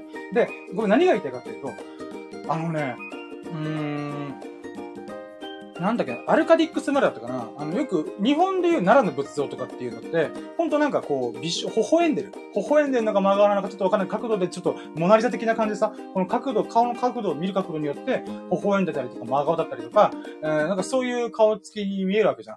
その仕組みができたのって、実は日本なんだよ。日本っていうか、世界朝鮮の、えー、武士、仏作る人から、から流れてきて、え、日本の仏像のベーシックな形っていうのができたんだよ。うん、このアルカディックスまでだったな。うん。なんだけど、それはあくまで日本と朝鮮の話だって、遡ってみたら、こんな感じで目と鼻の彫りが深い仏像っていうのもあるんだよ。うん。俺、それがすごい衝撃だった。そうなんですねー、と思って。うーん。それがすごい勉強になった。なんで他にもね、いっぱいあるんだよ。いっぱいあるんだよ。例えばローマとかギリシャとか、そういう文化と文化がこう混ざり合うっていう場所ではこういう調度品があったりとかするんだよとか、金のイヤリングがあるんだよとか、そんなのがあったんだけど、やっぱ私の中で心が一番響いたのは仏教、仏像の話。仏像がすげえな、これ、と思って。うーん。で、えー、そうね、シルクロード店、あと一個、あ、これはね、あ全体、シルクロード店全体の話で言うならばなんだけど、あのね、やっぱさ、人間という動物に備わってるっていうのかな、うん、なんていうかな、なんかさ、人間って何なん、どんな動物なんだろうって僕なりに考える、ば、まあ、バカなりにさ、考える時があって、なんとなくだけど、人間というものは、えー、なんだろうな、交換する動物だなと思ったの。人間ってどういう動物？で、例えばライオンとかさ、あの、チーターとかシマウマとかさ、例えば、あの、すごく足の速い動物です。馬とか。うん。ひどく、あとても、あの、なんか、獰猛な動物です。熊とか、ライオンとか。なんかそんな感じだった時に、じゃあ人間という動物は一体何なんでしょうっていうふうに、なんか一言で言うならば、僕、交換する生き物だと思ってんだ。うん。例えば、あの、貸し借りとかじゃん。例えば、この前おごったから今回おごらないとなーとかいう、この貸し借りを返すっていう感覚を持ったりとか、あとお金とかもそうだよね。あと、この情報化社会で、このなんだ、うん、情報をみんな交換してんだよ。うん。例えば今回、イーフチャンネルさんがコメントとかでね、こう言ってくれることによって、私は、あ、その切り口だったら僕もこの話ありますよとか、なんかそんな話でさ、このお互いの持ってる情報、インフォメーションもしくは感情だったりとか、何かを交換してんだよね。うーん。だから、僕は人間っていうのは交換する動物だなっていうのはちょっと思ったわけ。あくまで自分、僕の言葉としてね。うん。で、その交換する動物の中で、えっ、ー、と、最も歴史的で分かりやすいのはシルクロードなんだなと思った。うん。もちろんその当時の経済とか、あのー、まあ、国際情勢とかいろいろあったと思うんだけども、結局今このシルクロード店っていう形で、いろんな調度品がわーってあるってことは、なんていうか、うん、このものというものが交換されてされてされてされて渡ってきたんだよね。うん。もちろんそれは、あの、平山さんって方が、シルクロードでわーって、この観光っていうか、そう、そう、創作じゃねえや。なんていうか、うん、現地調査。調査しに行った時に手に入れたもので、だけど、それまたシルクロードの現代版シルクロードと僕思ってて、つまり、そこで平山さんが、あ、これシルクロードのなんか貴重な文化財だと思って手に入れて、日本に持ってくる、みたいな。うん。っていうことを知ったとこと同じように、それを何千年前の人も同じように、はあ、この仏像すごいかっこいい。よし、持ってこう。みたいな。うん。ってことをやったはずなんだよ。うーん。だから、なんていうかな。うーん。人は見たことないもの、知的好奇心というかな、見たことない、聞いたことないものとか、あのー、希少価値の高いものっていうものを欲しがる傾向もあるし、えー、なんか、まあ、それだけじゃなくても心が感動したものとかを持ってきたいみたいな。うん、これ誰かに見せたいみたいな。うん。なんかそういう、なんかね、性質がやっぱあるよなーっていうのを改めて思った。うん、だからシルクロードでとっても面白かった。で、その後に、おかんと一緒にや、あ、これ一緒に、おかんと一緒に、おかんと。うん。で、おかんもね、仏教とか神道とか結構好きで、だから、今日さ、今ライブ配信してんだけどさ、あの、なんと、あのー、おかんと妹何人かと、あの、出雲大社行ってきるって。うん、ええーと思った。うん、俺話聞いてるんだけど、と思ったけど、まあ、金ないから全然いいんだけど、あの、出雲大社、とか、あとは、なんだっけ、えー、厳島神社だったかな。うん、とかそういうところをちょこちょこ旅行しに行ってんだよ。毎年一回、一回ペースで。うん。だからそれぐらいね、結構神社とか、この仏閣っていうのかな。うん、寺院っていうのかな。そういうのが好きなんだな、うちのおかんともいうから。うん。だから今回ね、シルクロード店を関東一緒に行けてよかったし、その後に、えー、焼肉食べました。あー、いやーね、なんかさ、仏像を見てさ、心洗われて清らかなるな、みたいな、あ、平山さんすごいな、みたいな、そんな風に思った、その1時間くらい私、はー、肉うめえつって、肉うめえなーつって、あー、あー、仏教的にはね、あの、摂取をすんなって言ってましたけど、えー、精進力関係あるかつって、さっき、ね、ずっとやってました。うーん。まあ、あくまで私はね、アマチュア仏教徒なんで、うーん。まあまあ、そういうことをね、あのー、楽しんだ一日でございました。これが2個目の、えー、最優秀ラッキーなんだけども、これね、待って、俺1時間でこのライブ配信終わるか？まあいいや、とりあえず次行きます。はい、次行くのね。はい、次がね、えー、まだこれ2つ、3つ目ってね。はい、じゃあ続いて3つ目、3つのラッキーが、はい、じゃあ続いてこれ、えー、チェアハンモック安く購入きました。これもキャンプってことで。うーん。これね、ちょっとね、ちょっと巻きで喋るわ。これに関しては、あの、さっきテントか購入漫画倉庫でしたよってしたんだけど、その時にちょっと見つけてたんだよ。で、チェアハンモックっていうスタイルなんだよね。ハンモックって言ったら皆さん、あの、木がニャキーンって2本あって、で、その間に紐を結びつけて、結びつけて、そこにスンってこう、なんかな、うん、この海賊船とかであるような、もうこんな感じのハンモックのイメージしてる人が多いと思うんだけど、僕はそのスタイルだとね、ちょっとね、あの、楽しめないな、ハンモックと思ったんだ。それはなんでかっていうと、これ、このね、ちょうどいい距離感で木が2本あるっていう状況って、まあないわけ。うん。なので、しかも沖縄山ない、ないからね。うん。丘とかだけ、草原地帯みたいなとこあれだけど、待って。だから、これ沖縄でやるたら、チェアハンモック一択だなと思ってたわけ。うん。なので、このチェアハンモックだと、このさっきやったハンモックだったり、普通の通常のハンモックだと、こう、ニョキンって木が2本必要なんだけど、この場合は、チェアハンモックの場合、木が1本で済むんだ。木が1本あって、ここに枝が、ニョキンって、こうなってるじゃん。そしたら、ここにかければいいんだよ。ここにかけて、ハンモックをぶら下げて、ブランブランブランって、うん、ことができるから、チェアハンモック欲しいなと思ったわけ。うん。で、ダイエットもしたから、痩せたから、この、なんか、体重的なものでもクリアするだろうなと思ったんで、ああ、欲しいな、欲しいなと思ってチェアハンモック高いんだな。新品で買ったら1万とか普通に超えてくから。うん。で、なんとね、これ買ったのがさ、1600円。安っと。もちろんさっきの300円チケットもう一回使ったけどさい。うん。んで、チェアハンモックを安く購入できたことは良かったんだけども、これね、ロープがなかったんだよ。ロープってい。うのは、あのね、チェアハンモックの仕組みってさ、まず木があります。木の棒がありますよねってあって、で、まず上側に、こう、ロープがあるなら三角形。で、そこに、このリングがあったりとか、えー、まあ、紐で結ぶ、紐があったりとかするんだよね。つまり、ここの部分にかけなきゃいけない。で、下の部分にこう、ハンモックがある。うん、こう、ゆりかごのようなハンモックがあって、こういう構造なんだけど、まあこの写真見てみたらわかると思うんだけど、ちょっとこの上の部分に引っ掛けるためには、ロープが必要なんだよな。うん。木の枝って太いんだよね。太いから、なんていうかな、うん、こう、ニョキンってやって、こう、太い枝がわーって伸びてて、ゆっくり狭くなっていくわけじゃん。うん。なんだけど、あのー、この、じゃ、穴が入るレベルのうん、ところから、こう、通そうとしたら、その間にある枝とか折ら、折らないといけないんだよね。そうなると、あの、自然破壊しちゃうからダメだなと思って、だからそうなってくると、このね、あの、太い幹のところ、ここのニョキンって出て、この太い幹のところでロープを結んで、ぐるぐるって結んで、で、下ろして、そのロープにハンモックを結びつけるってことをしないといけないんだよ。だから、あー、畜生ーと思って。うん。なので、ハンモックを安く購入できたらとってもラッキーだったんだけど、ロープが必要だからもうひたすら Amazon とか、あの、ネットとかで調べて、どんなロープがいいんだろうっていうのを探しまくってたわけ。うん。まあ、とりあえず安く購入できたことはとっても嬉しかったから、えー、これが3ラッキー。で、これがね、5ラッキーぐらいに繋がるから、ちょっと待ってね。はい、じゃあ続いて4ラッキー行こう。続いてですね、はい、続いて4ラッキーですね。こちらえー、兄ちゃんからキャンプ、キャンプ道具一式借りられましたイイありがとう !Thank you, my brother! ということで。うーん。兄ちゃんからキャンプ道具一式借りて、えっ、ー、とね、まあ、テントは僕が持ってるし、あの、木炭コンロは友人が持ってるものを借りようっていう話になったんだけど、あのね、えー、じゃあ他に必要なもので言ったら、今回僕キャンプ飯はカレー作りたかったから、あの、タープが必要な、タープ屋根付きとかテーブルとか、そういうものないかなと思ったら、兄ちゃんが持ってるよと。で、なんだったら兄ちゃんキャンパーだから、ガチのキャンパーだから、普通にね、あの、年にもう数回以上キャンプ行ってるってことで、マジですかと。よろしければ、ちょっと貸してもらえませんかね？みたいな。うーん。ってことで、ごますってさ、うん、ごますってわけで連絡して、あの、LINE でポチポチってやるから、さて、貸してくれませんかね？って言ったら、お、いいよ、もちろん。ってことで、やった、兄貴ありがとうと思って。うん。で、兄ちゃんからキャンプ道具本借りた、借り借りたのが、えー、6点借りたんだよね。うん。一つはタープ。タープってこの写真にあるように屋根付きの、えー、テントっていうのかなまあまあ作業用のところのテント。うん。っていうものと、あとクーラーボックス。で、あと、えー、タフマルっていう風に強いアウトドアでも使えるガスコンロを借りて、で、あとは、待ってよ、今3つ目だろあとは焚き火台。焚き火台借りました。で、焚き火台にランタン、LED ランタン、うん、光が強いやつを借りて、で、ラスト、あの、テントの中に敷き詰める、あの、なんか、うん、スポンジ状の、なんていうか、この、寝るときに、下がさ、芝生とかでもさ、ちょっと硬いんだよな。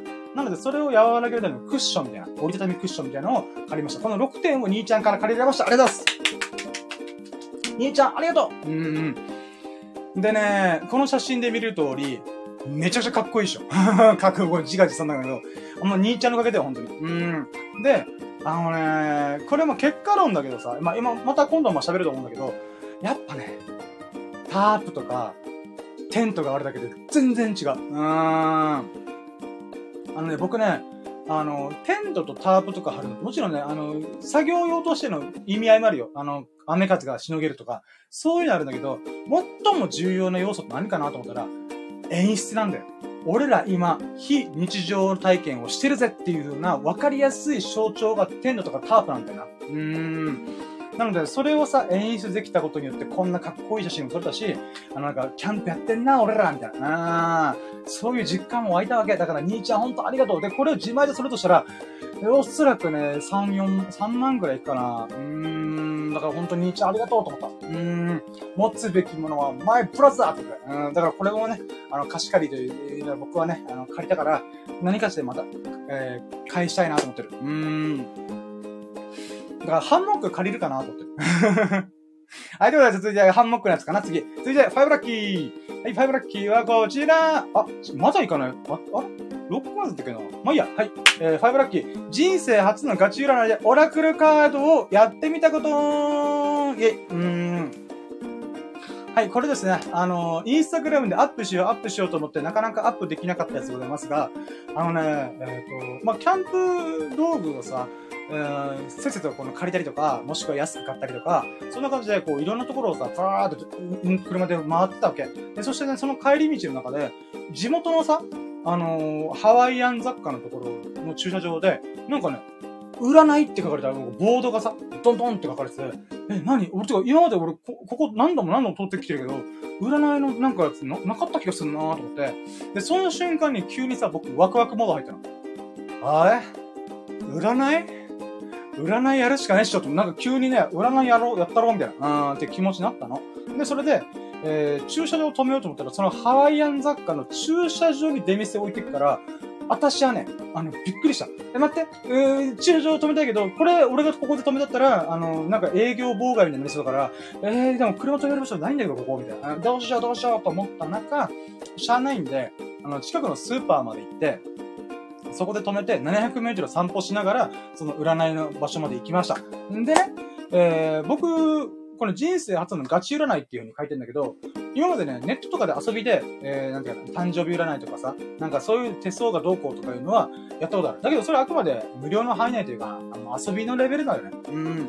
だから、お金をちゃんと払った上で占いしてもらったことは一回もないわけ。でもね、僕は人生はね、もういろんなことをやって楽しむものだと思ってるから、あ、占いに関してだけはまだ俺楽しみきれてないなってずっと思ったわけ。でも高いじゃん、意外と。うん。で、今回の、このオラクルカードってやつをやったんだけど、まあ15分2500円。正直ね、あの、思わず高っと思って。うん、高って言っちゃった。うん、テント買えるじゃんと思って。うん。で、あいやいやいや、あんまり言っちゃいけない言っちゃった、みたいな。デリカシーねえなと。もうほんと、心と口が直結しすぎて困ったもんだと思いながら。うん。んで、まあ、初めてってことで、あの結果から言うとさ、えー、15分2500だったところを普通に30、30分超えぐらい喋らせてもらったんだよね。いろいろアドアドバイスっていうのかな。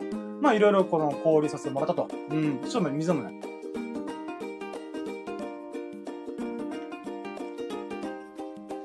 でね。なんか、なんかズボンにすごい水滴がついて、なんかしょんべん漏らしたやつみたいになってる。うーん。なんか待って見える今。えい見えないかまあ、いいや。はいはい、ごめん。占いの話のちょっと何やってんだって話だけど。うん。てか、熱い。待ってよ。これ、しくったなまあ、いっか。熱いわ。はい、えっ、ー、とね。えっ、ー、と、まあ、オラクルカードやりましたと。で、ガチ占いやりましたと。2500円15分でやる、やるところを30分以上やっても2500円でいいですよと。あやってくれました。で、あの、このオラクルカードっていうのが、な、ど、タロットカード、何が違うのって、タロットカードじゃないのと思ったらそこなんだ、違うらしい。僕もよくわからんけど、このね、あのタロットカードっていうのはまあ、昔からのさ、あの、なんか、1番、2番、工程がどうこうとかいうのがあるんだけど、オラクルカードっていうのはそれとちょっと似てるけど違うものらしくて、なんかもう40枚とか数十枚のカードの束、デッキがあって、えー、その中からバーってこう並べるじゃん。並べて、そこから何枚引くかとか、何枚引くかじゃねえな。まあ、引いたも、3枚引いてくださいとか。で、それで出たものの、なんか意味合いとかを、この説明してあげるというか、カウンセリングしてあげるみたいな、ものがあるんだけど、んで、今回15分コースで言うならば、えー、3つのデッキ、3つのカードデッキから引けますよと。で、えー、3つのうち、1回、1回、1個目のやつは3枚引いてください。で、2個目のやつは、えー、1枚引いてください。で、3個目のやつも1枚引いてください。で、合計5枚引いたわけだ。うん。で、それを弾いてる最中に、ちょっとね、いろいろね、あれこれすげえな、みたいな思うことがあったんだ。それ何かっていうと、まず僕ね、あの、占いに対して、えー、えー、変な言い方だけど、期待してないんだよ。例えばさ、おみくじもそうなんだけど、僕、大凶引いたところで関係ねえと思ってから。うん。大凶だこの野郎、俺が大吉にしてやろう、みたいな。うん、だから、大吉引いてるよ、っとと言えだし、大凶引いたとしても、オッケー、わかった。俺、じゃあ大凶って出てるけど、俺の力で大吉に変えてやらみたいな。うん、それぐらいの気持ちなんだよね。うん。だから悩み苦しみ方としても、オッケー、やってやろうじゃないかと。くー、やってくれるねああ、じゃあ、この、ここをさ、俺が乗り越えれたらかっこよすぎるだろう、俺っていう風に思っちゃう人だから、うん。ぶっちゃけ、占いってやっぱ悩み、悩んでる人とか苦しんでる人とか、まあちょっとね、あだ誰でもいいからこの話、私のこの何てか、う人生どうにかしてとか、そういう風にね、あの、苦しんでる人だと思うけど、あ幸いにも僕はまだ苦しんでなかったから、でもなんとなく占いしようと思ったんだよね。なんか急にワクワクして、そうだ、俺まだ占いガチ占いやってないからやってみようみたいな。うん。で、特に何も考えてバーって言ってやったわけだ。で、今回の結論から言うと、占いの結果の結論で言えば、えー、そのまま行っちゃいないと。うん、言う、言っちゃいないよと。うん、っていう意味のカードばっかり引きました。で、これね、このオラクルカードやってくれた人がいる、いらっしゃるんだけど、その人がびっくりした。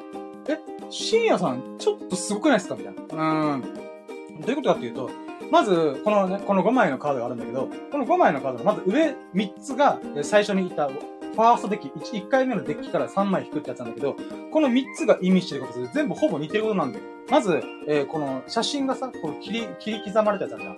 これがどういう意味かっていうと、えー、古い自分から新しい自分に生まれ変わってる最中の人っていうらしいんだよ。うん。もしくは変化しまくってる人。うん。まさに俺じゃんと思った。うん。でね、あの、僕本当はね、あの、まあ、人見知りコミュ障ネガティブ、あ、人見知りコミュ障ネクラネガティブ三拍子ですイエーイとか言ってるけど、そんなやつでも今ライブ配信やってますから。うーん。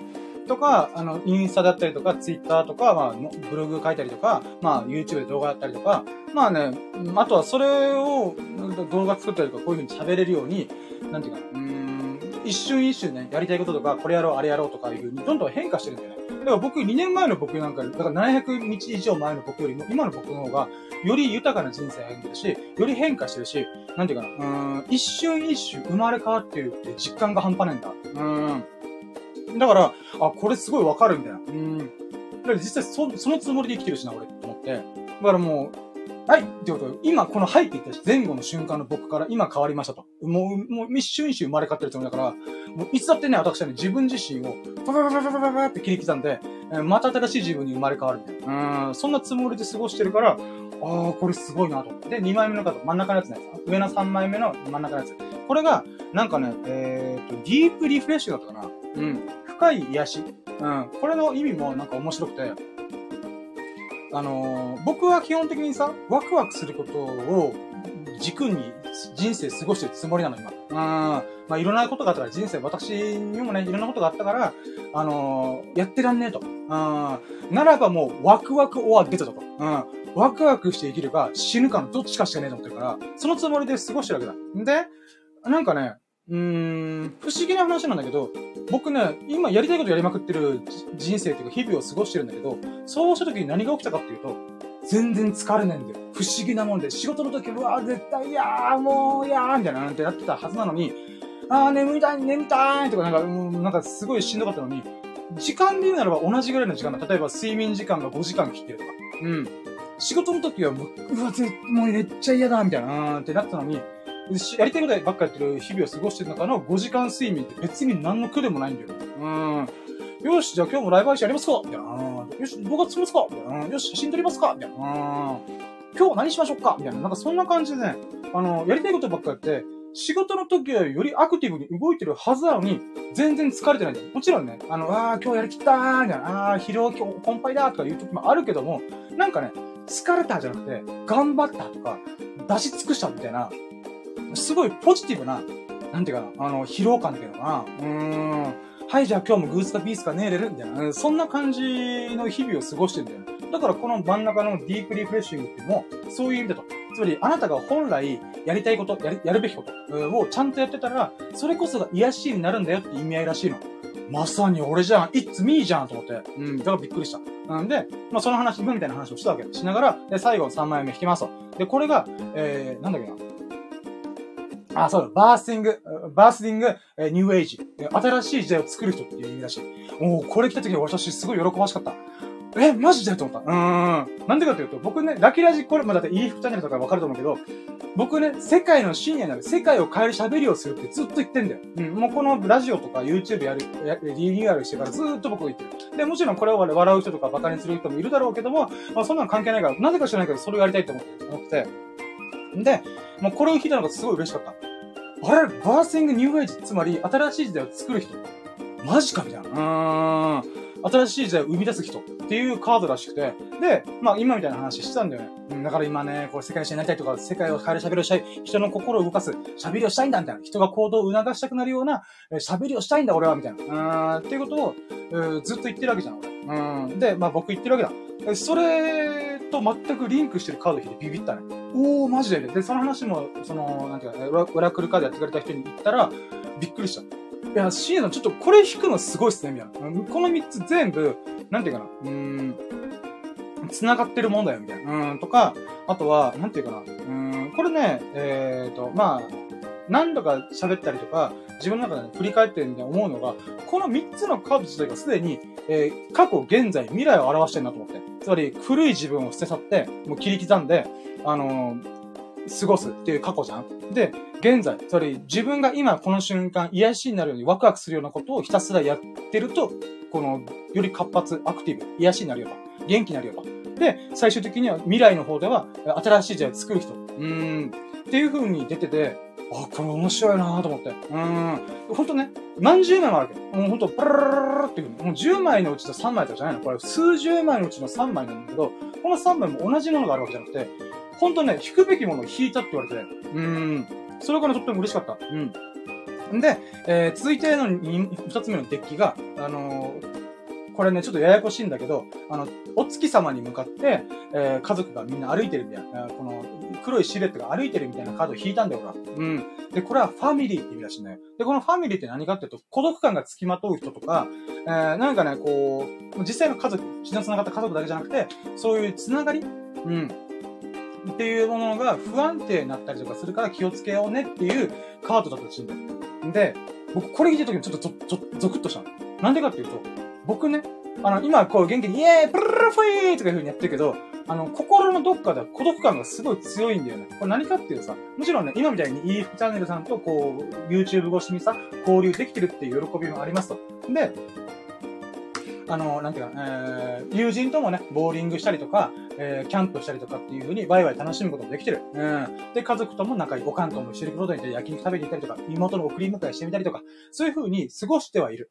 うん。なんだけど、孤独感があるわけ。もちろんね、それは贅沢な悩みだなと思ってるから、あんま気にしてないようにしてるんだけども、あの、やっぱどうしてもあるんだよ。それ何かっていうと、なんていうかな、あの、僕に似た人を見つけたいっていう気があるんだよ。うん。あのね、なんていうかな、変な話、僕はさ、世界の死になりたいとか、もうアホみたいな夢語ってると思うけど、全部成し遂げる、成し遂げるけどさ。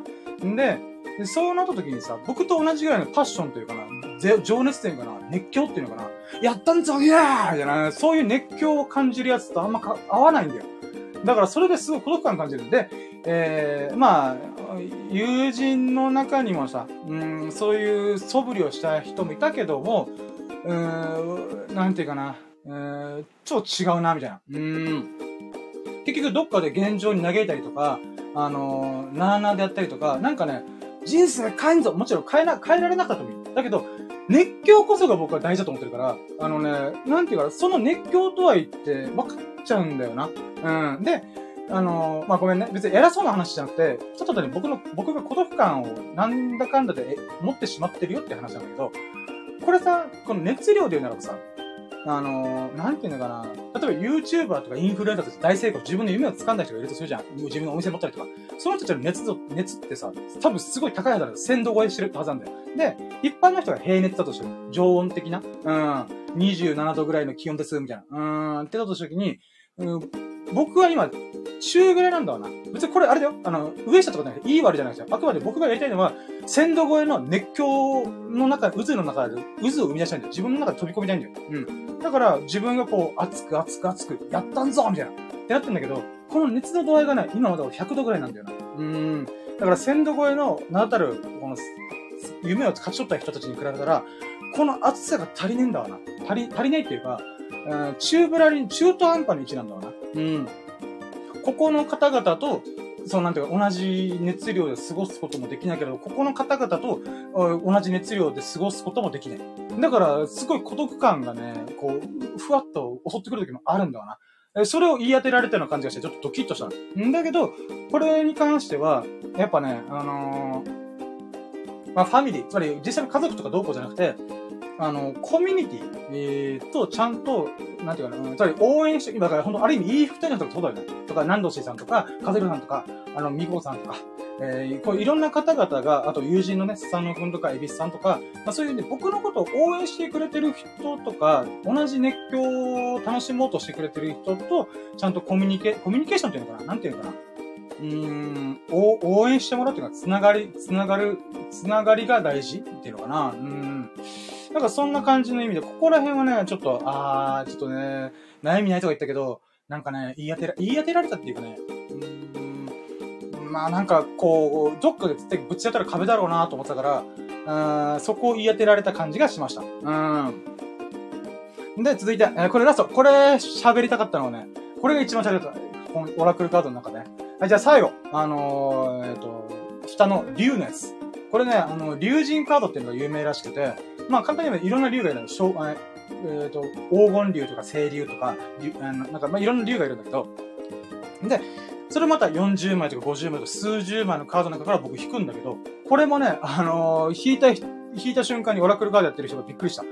え、シンエさん、この最後の最後でそれ引くんすかっていうふうにビビられたんだけど、その昇竜引いたんだよな。上り竜を引いたんだよ。で、この数十枚ある中で、このね、もちろん、あの、今すごいいい流れに乗ってますよとか、えー、金運アップしてますよとかいう話があるんだけど、勝利を引けるっていうこと自体がすげえな、みたいな。うん。で、このカードの意味合いは、えー、一気にステージアップしますよ。ランクアップしますよっていう意味なんだよね。うん。で、だから、これ引いた時に僕もちょっとゾッとして、え、昇竜かよ。まあ、昇竜系の昇竜かよと思って。うん。上り竜。もう縁起が良すぎるだろうと思って。で、このね、勝利を引いて、なんかな、このオラクルカードをこの瞬間やる意味があったんだなってなんか分かった。つまり、3つのカードは今現在が俯瞰した時の過去、現在、未来を表してて、で、僕の中の悩み、悩みっていうか、孤独感っていうのをちゃんと向き合いなさいよっていうカードを引いて、最後に、そんなこんなで色々ありますが、あなたは結局ランクアップしますと。レベルアップしますよ。ステージアップしますよと。で、しかもそれは、えー1回、2回、3回みたいな感じで段を上げてて、もう1回から10回までエレベーターとエスカレーターでトーンと行くと。うん。っていうカードを引けたことがすごいみたいな。うん。でね、まあいろいろこう話をしてたんだけど、その中で、うん、まあ僕がね、あ、じゃあ本当いろいろありがとうございましたってこと言って、じゃあまあね、あのー、私ね、まあ、勝利を引いたといえど、あの、まあ、上り利を引いたといえど、私は自分の力で、また、こう、駆け上がっていこうと思ってますんで、みたいな。頑張りたいと思います、みたいな。って言ったら、あ、違う違う違う違う、そういう意味じゃねえよ、これは。って言われて、え、なんすかって言われたら、思ったんだけど、それがね、どうやら、このカードを引いた人は、勝手に登るらしい。つまり自分がだらけようと何しようと勝手に登っていくらしい。そういうカードを今引いたんだよって深夜さんと言われて、あ、それ勘違いしたんだよ。うん。だから、無理に登ろうとせずに、勝手に、なんていうか、何もしなくても勝手に登っていくんですよ、みたいな。右肩上がり、レッツゴーみたいな。うん。ってなるんですよ、って言われて、あ、そうなんですねー、と思って。だから、もうほんとエスカレーターなんだって。エスカレーターで、スンって乗ったら、ススススススススススってこう登っていくみたいな。うーん。ああ、そうなん、まあでもね、その話聞いた上で改めて思ったけど、え、じゃあ俺エスカレーター駆け上がったやろうじゃないかと思った。うーん。勝手に駆け上がっていく、あ、登っていく、上りのエスカレーターに、さらにそっから走る。うん。これ駅とか普通のエスカレーターだったらダメだけどさ、迷惑行為マナー違反だけど、まあまあやってる人いるけどさ、まあ、そのエスカレーターに、私は乗っかって、で、まあ、なんていうかな、うん、人生のエスカレーターだから駆け上がったところで誰の邪魔にもならんから、迷惑にならんから、マナーで、マナー違反じゃないから、もうね、人生のエスカレーターをよりカーンって登っていこうかなと思った。うん、だからこのカードっていうか、このオラクルカードね、やってみてよかったなと思った。うん。で、後でいろいろ見せてもらったの、カード。そしたら本当にバラバラで、例えば恋愛の話とか、金運の話とか、仕事の話とか、なんていうかな。うん。今回僕が弾いたのってまさに僕が意識してる。今の僕が意識しまくっている過去、現在、未来。えっ、ー、と、えー、孤独感。そして、上り、ステージアップ、ランクアップする。うん。っていう、必要なカードを引いたんだよね。必要っていうか、現状確認。で、これもね、なんか、そのオラクルガーダーという人が言ってたの面白い、面白い考え方だなと思ったのが、あのー、なんていうかな。うん。ここういうオラクルカードっていうのは、えー、必要な人になんか出てくるカードがある、必要な人に必要な時に現れる、引くっていうカードらしいんで、オラクルカードじゃないか。で、それが例えば、遥か未来、ね、例えば、この家族、仲を解消して、この、お父さんお母さんとかの、この関わり合いとかもちゃんと向き合って、えーよよりよく改善しましょうとか、もしくは体のこととかね、病弱な人はこういうことし、こういうことしましょうとか、こういうことを気をつけていこうみたいな、うん、っていうカードを引くらしいんだけど、今、あまあ、だから未来の話か、もしくは過去の話。過去にこういうことをやったからあなたはこうなってるんですよ、みたいなものを引く場合があるんだけど、深夜さんの場合は珍しく現状確認で話しちゃったんですよね、みたいな。これどういうことかって言うと、あのね、うーん、なんていうかな、うん、まあ、あの、そのままでいいよ、みたいな。感じっぽい。うん、そのままでっていうか、なんかね、うん、すごい不思議な感覚だけど、僕としては、はるか未来の話されても、はるか過去の話されても、ぶっちゃけどっちでもいいんだよ。どうでもいいんだよ。俺僕には今しかないと思ってるから。今この瞬間、一瞬一瞬を全力で生きるって思ってる僕からしたら、はるか先の10年後、20年後、2040年の日本がどうなってるかわかん、関係ないと。2022年5月27日、えー、22時20分。22時21分か。うん。の瞬間の僕しか興味ねえから、興味ねえっていうか変だけど、うん、なんていうかな。なその今をしか見てない僕からしたら、えー、そのカード引けてよかったなと思った。うーん。だからね、なんか、うん、あー、なんか導かれたな、導かれたって言ったら変だけど、なんかそういう不思議な感覚だった。だからやってよかったなと思った。うん。だから人生初のガチ占いが、なんかね、こんな感じでいい感じに終わ、終わったっていうかな、体験できてね、本当に嬉しかったんだな。ってことで、これが5ラッキーでした。長かったごめんそして今1時間16分喋ったけど、まだね、5個目。あと8個あるよ。やばい、どうしよう。まあいいや。ちょっとここら辺でコメント欄見てみましょう。はい。あ、そうか、ごめんなさい。あ、コメント欄じゃねえ。じゃあ、ごめん、じゃあ、じゃあ。ごめんなさい。今、さっきのコメントをちらっと見てるだけなんでした。えーと、あ、そうか、EF チャンネルさんか。ありがとうございます。えー、シルクロードでは全国各地で、えー、展開されているようですね。自分も奈良で開催された時に、えー、見物しました。あ、そうなんですね。あ、じゃあ同じもの見たんですね。よかった。いやー、ほんとね、あの、シルクロード展というか、よかった、本当に。で、それを同じく e 服チャンネルさんもご覧になってるってことが、ちょっと嬉しい。そして、いろんなところで全国各地でやってんだな、みたいな。うーん。うん。はい、ということでね、うーん。まあ、I love Buddhism な僕としてはシルクロードに行けて本当に良かったなと思いました。でね、これもブログで書こうと思ったんだけどね、結局動画作ったりライブ配信したりとかで、あの、全然まとめきれてなかったけど、まあ多少ね、今喋れたからよかった。うん。ただね、やっぱ1ヶ月前だからさ、恐ろしいほど忘れてる。で、写真見ながらなんとか思い出したというレベルだから、いやー、本当はね、鮮度が高いうちに喋るべきでしたね。まあいいや。これは今後の課題でございます。はい。はい、じゃあ、もう一回戻って、えじゃあ続いてですね。じゃあ、シックスラッキー行きましょう。シックスラッキーがこちら。えー、ハンモック用のロープを購入したことイェイはい、ということでね。はい、これはですね、えー、まあ文字通りですね、さっきね、えー、多分2ラッキーか3ラッキーの時ぐらいに、ハンモック買いましたって安く買うみたいなやったーみたいな、うん、やったーっていうことをやってたんですけども、まあ、ロープが足りてないと。で、わざわざね、僕、メイクマンっていうホームセンターがあって、まあ、日本全国でカインズとかの方が有名なのかな。でも沖縄でホームセンターといえばメイクマンなんだよ。め、め、め、メイクマンみたいな。うん、そんなことは誰も言ってなかったけど、そんなリズムでは誰も言ってなかったんだけど、まあいや。うん。このメイクマンっていうとこに行って、バーって行って、浦添本店、浦添市ってところがあって、そこに本店がある、もうでっかい、あの、3、え ?3、4階建て？えの、なんか、ビルっていうのかな。うん、ショッピングモールっていうのかな。そこに行ってきて、えー、ロープ売り場見てきたんだよね。で、僕ね、人生で初めて、ロープとはなんだ？みたいな。うん。What is rope? うん。ロープって何？っていう。うん。っていうことを思いながらロープコーナー歩いておりました。うん。でね、えっ、ー、と、現場系の仕事をしてる人だったら割とね、玉掛け？玉掛けっていうのがあって、あの、荷台とかのさ、不安定なこう、揺れ動くものとか、例えば丸いボールとかあった時に、それを重心を射抜いて、この、玉掛け？荷台を固定する。ロープとかで固定するってことを言うんだけど、だからそういうことを経験したことある人は、ロープがどういう素材でできて、どういう耐荷重があって、どういう伸縮精度があってっていうのは、ちょっとされるらしいんで、勉強するらしいんだけど、僕そういうのに縁が全然なかった人だから、ロープ？みたいな。What is rope? みたいな。うん、っていう風に思ったんだわな。で、それで、ロープコーナーにずーっと入り浸って、どれを買えばいいんだ？みたいな。うん。で、今回ハンモック用のロープってことで、まあチェックしてたわけなんだけど、あのね、なんつうのかな化学繊維が入ったりとか、すごい強、なんか伸縮度が高い、それ伸び縮みする、うん、ものがあったりとか、いろいろあったんだよね。だけど、ハンモックのさ、この、まあ、今回写真である通りに、これ、綿100%の縄で作られたんだよ。縄っていうのかなロープで作られ、編み込まれてるハンモックだから、なんかね、僕の中で、化学繊維というか合成繊維というかな、とか、伸縮度が高いものはちょっと避けたいなと、なんか、この揃えたいなと思った。なので、綿ロープ一択でいきたいなと思ったんだけど、綿ロープもね、なんか、難しくて、結局ね、あの市販されてるもので言うならば、長すぎるものが多かったんだよ。3メートルとか10メートルとか、あ、こんなにいらないみたいな。3メートル、5メートルとか10メートル、20メートルとか長いものばっかだったんだよ。で、細さも足りてなかったんだよ。なので、えー、このロープの量り売りがあったんだよね。で、そこで綿100%のロープで、えっ、ー、と、1.2センチの幅のロープが売られてたから、それを量り売り。長さ売りでパツンってカットしてもらって、まあ、購入したんだよね。で、その時に店員さんにそ、あの、カットしてもらうんだけど、その時の店員さん超可愛かったか。可愛かった。可愛かった。あの、キューティクルガールじゃねえかと思って、ガールなのかわからんけど。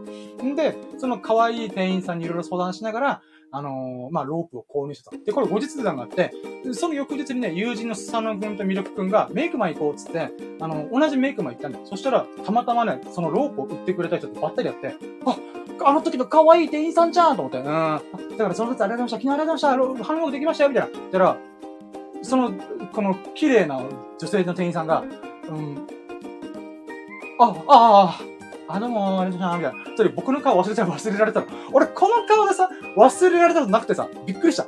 あれ忘れてるみたいな。昨日、あんだけロープがどうこうって言って、もう、なんかハンモックでロープ買いに来るやつって、まあ珍しいだろうと思った僕が、顔忘れられてると思って、それショックだった。うん。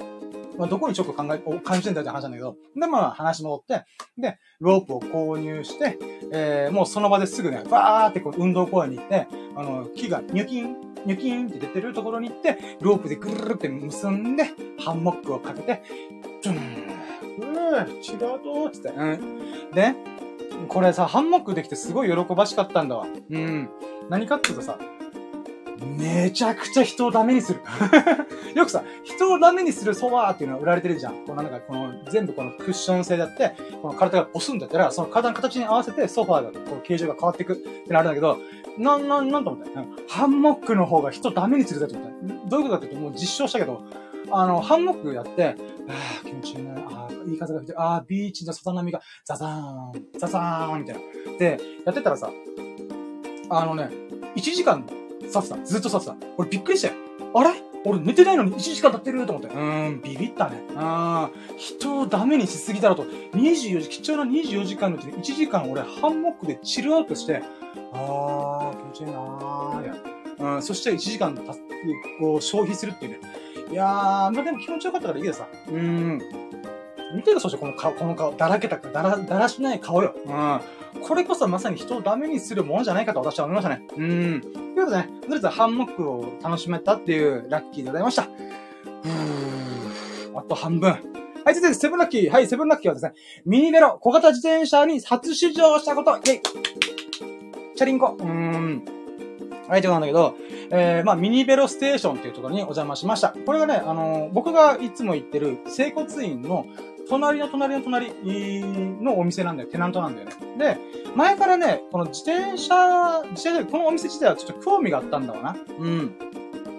で、興味がありますけども、さてどうしましょうと思ったわけ。うーん、なかなかね、行く機会ないな。だって買うつもりはないからさ。うん。だって基本的に沖縄って車社会だから、車がないと仕事も遊びもまともにできないから、東京とかだったら、東京とかさ、あの、主要都市っていうのかな。そうだったら、自転車でも十分いいと思うんだけど、あのね、沖縄でチャリンコはちょっと辛いなと思ってたわけ。なんだけど、まあ、成功ツイの施設が終わって、あー、これ何しようかなと時に、パッて横見たら、このミニベロステーションがひっかりかかえてみてさ、あれ？なんか、これだからさ、このミニベロステーションの輝きに群がるがのごとく、私は、ふらふらふらふらーって思わずガチャって、こんにちはみたいな、うーん、ってなってました。んでね、あの、まあ、このミニベロステーションっていうのは何かっていうと、まあ、ざっくり自転車屋さんなんだよ。だけど、ミニベロ、さっきさ、僕当たり前のにミニベロ、ミニベロって言ってから、まずさ、ミニベロの説明してくれよって思ったでしょ。うん。僕も今喋りながら、あ、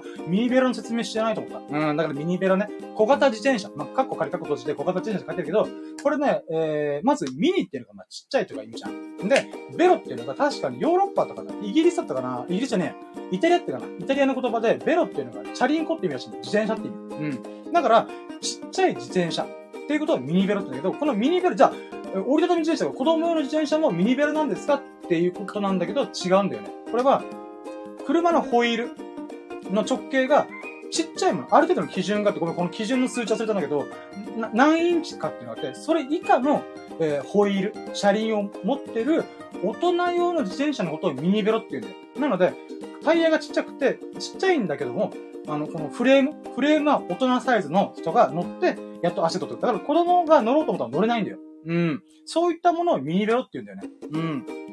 うん。でね、まあ、ごめん、ちょっと今日話しすぎてるから、ちょっとざっくり言うと、えー、このミニベロ専門店のミニベロステーションで試乗させてもらったんで、ミニベロ。でね、この、もうこの写真見て、すごくね？すごくねこれマジで。タイヤさ、マジでこれぐらいなの。普通タイヤの、自転車のタイヤって折りたたみ自転車のこれぐらいは必要と思うんだよ。うん。これぐらいの車輪が必要なはず、なんだ、ママチャリだったらもっと大きいよ。もっと大きいのにかかわらず、これぐらいの、もう手のひら広げましたかぐらいの大きさのホイールっていうかな、タイヤで、このチャリンコ乗れるんだよ。で、僕今体重が80キロぐらいだから、まあ、78.8か、今。うん。の僕が乗っても、何の遜色もない、えー、自転車だったんだよね。で、試乗した時にもマジでビビった。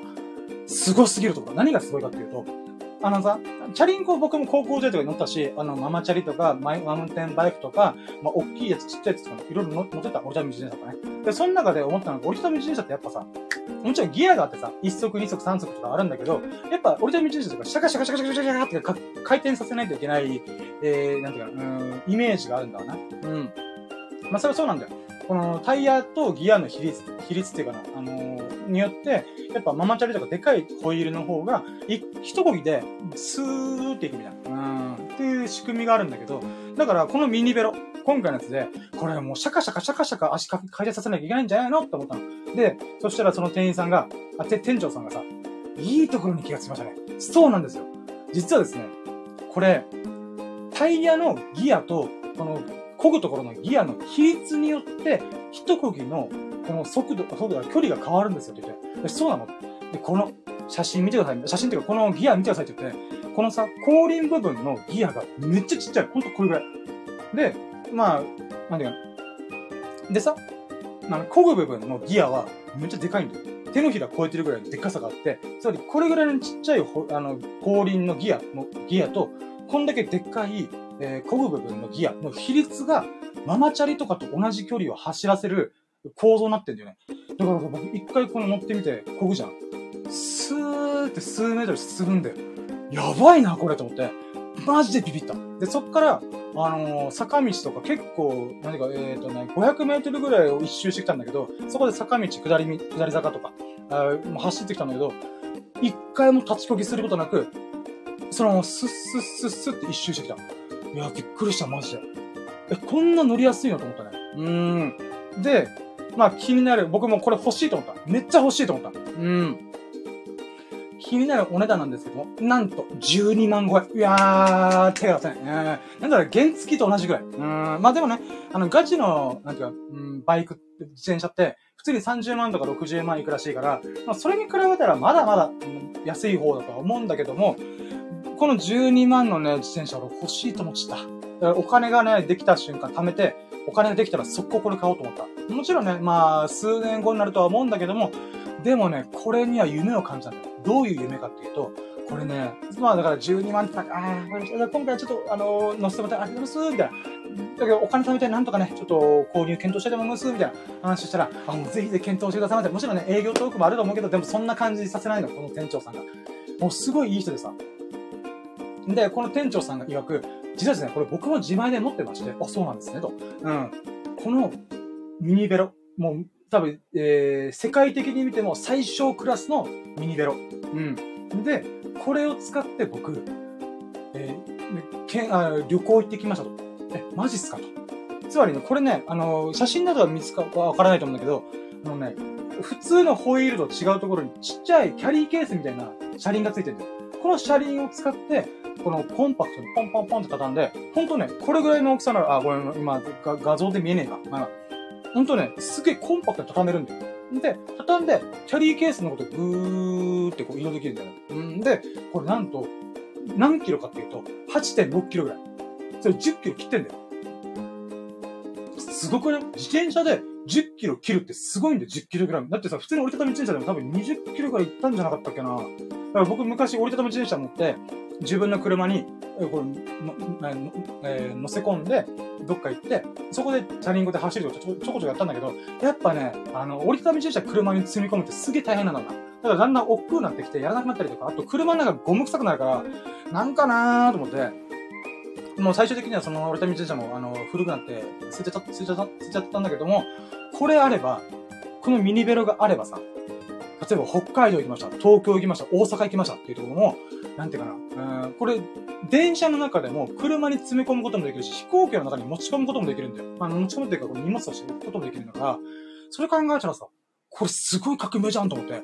で、なんで僕がここまで感動してるかっていうと、僕ね、いずれ世界の深夜、世界を変える喋りをするっつってるじゃん、言ってるんで、ずっとね、僕の夢の一個なんだけど、まあ、夢っていうかね、目標？うん。なんだけど、その時に僕は10年、40歳超えたら、世界中駆け巡ってると思ってるから、駆け回ってる。で、その時にさ、僕でも体力ないんだよな。で、40だし、な、より、よりね、体力が下がってると思うから、そう考えた時思った時に、移動時間がもったいないなと思ったんだ。だけどさ、毎回毎回さ、こう、車移動するの大変だしなーとか、思った時に、そうだ、スケボー乗ればいいんだと思って、今スケボーを練習しようと思ってんだ。うん。ただね、このミニベルが出てきたおかげで、あれ？これ、まあ、け、あの、海外行く時だったら、あの、スケボー、これぐらいの大きさのスケボーがあるから、それを使って移動した方が多分いろいろコスコスパがいいというか、都合がいいと思うんだけど、県内、県内じゃない、国内。つまり、北海、日本国内を巡る旅だったら、これの方が絶対いいと思ったな。うん。電車にも乗せれるし、車にも積むかタクシーの後ろとかに詰め込めるし、うん、ホテルとかにも普通にスーッと入れるし、うん、これじゃねえかと。あ思ったんで、まあこれをね、ゆくゆくは、ちょっと私の世界を駆け回るためのツールとしてね、使いたいなと思った。うーん。まあそういうね、ほんといい出会いのラッキーだったね、これは。うん。はい、じゃあ続いていきましょう。続いてね、えー、っとですね、続いては、エイトラッキーはい、エイトラッキーがね、プチブログ再始動しましたイェーイでも今やってない。うーん。どういうことよって話だけど、あのね、4月の4週目の時点でさ、僕、プチブログちょっとだ、あのー、やってなかったんだよな。うん。なんでかっていうとさ、あのね、その時まで僕毎日投稿したんだよね。毎日毎日1000文字超えのブログ書いてたんだけど、まあ、インスタグラムとかノートとかに同じ内容のペッペッペッペってやってたんだけど、あのー、なんだろうな、ブログ書くのが好きっちゃ好きなんだよ。自分が考えてることとか、まあ僕アホだからさ、あの、ちゃんと文章でバーって書いた後にそれをこう互い違いに入れ替えたりとかしながら読む人が分かりやすいような文章を書けたら自分自身の頭の整理になるからよくいいなと思ってやったんだけど、毎日投稿ね、できなくなっちゃって、えー、寝過ごしたせいでさ、あ、やばい、あー、ブログ投稿してないと思って、その時に心折れたの。今まで俺半年ぐらい毎日投稿したのに、こんな寝過ごすことで、この流れがついえるんですかって思って、もうすごいなんか、あー、みたいな、って思ったんだよね。で、いや、それでも、次からまた、明日、翌日からまた投稿すればいいんだと思って思ってはいた。頭では分かった。心が追いつかなかったんだわな。うーん。で、心が追いつかなかった結果、はぁ、うん、ブログ、ちょっとしばらく置いとこう、みたいな、ってなっちゃった。うーん。なんだけど、まあ、なんつうのかな。待って。えーと、待ってよ。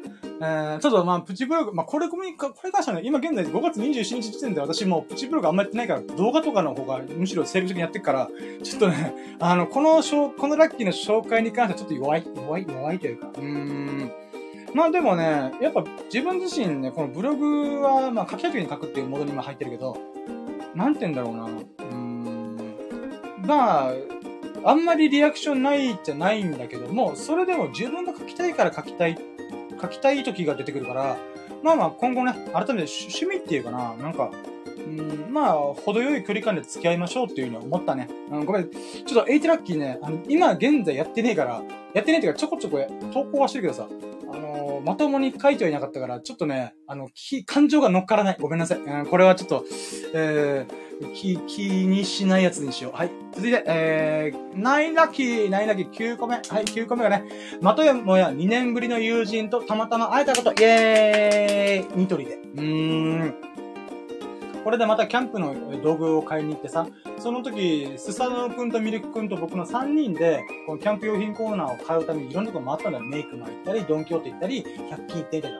で、その中で、ニトリで買い物したいって言い出して、え、ニトリでアウトドアこう用品ってなんかあるのみたいな。じゃあ、え、あるんだよ、つって。あのね、あの、うん、なんか、コーヒー、ミルクくんがやったことの1個に、朝コーヒーを入れたいっていうのがあったんで、キャンプでね。うん。なので、そのポットが、おしゃれなポットがあるっていうことで、それ買いたいっていうのと、あともう一個が、えー、ちっちゃいフライパン。なんて、名前なんだっけな。えー、メスティン、メスティンじゃねえ。スキレットっていうちっちゃいフライパンがあるんだよ。そのフライパンが鉄製でさ、あのー、いろんな調理とかに使いやすいっていうことで、あとソロキャンプとかでもね、うん、使えるってことで、まあその、ね、メッセージね、スキレット、うん、っていうのを欲しいっていう、それがニトリが一番いいらしいから、コスパがいいらしいから、それ買いに行きたいってことで、わーってみんなで行って、あ、こんなもんがあるなら、へーって思って、でも僕はニトリで買うもん特になかったから、まあね、レジ前のさ、レジ、レジ横っていうか、レジのところになんかベンチが座れるところだったから、まあここでね、うーん、ふぅ。いやー、今日はもうドンキとかいろんな100均とかいろんなこと言ってちょっと疲れたなーと思って痩せてたの。そしたら、あれ？シエさん？みたいな。え？誰？みたいな。うーん。ってやったら、あ、僕ですよ、僕みたいな。あーみたいな感じで2年ぶりの友人と、えー、たまたま会いました。うーん。その友人もね、ちょっとベッドコーナーとかね、をちょっと見、見、見たくて今日来たんですよ。で、たまたま深夜さんと会えてよかったっす、みたいな。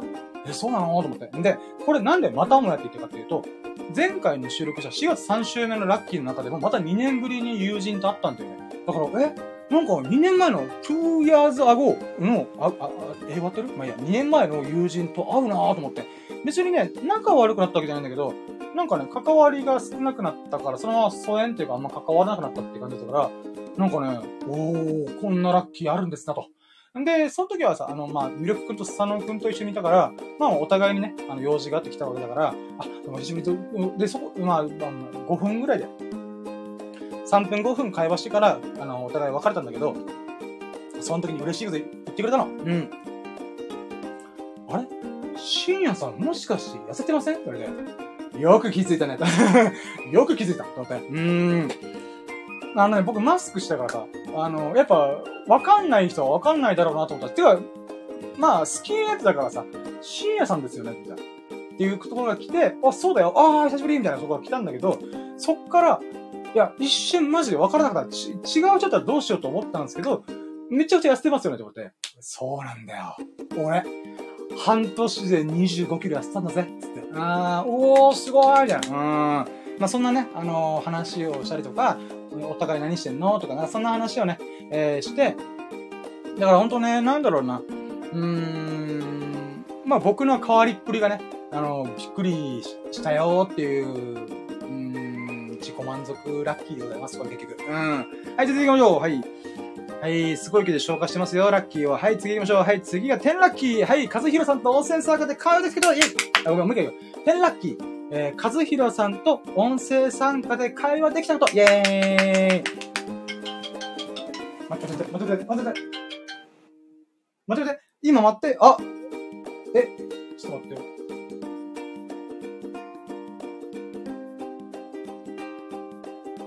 待って、今、待って、あ、待って、え、今大丈夫？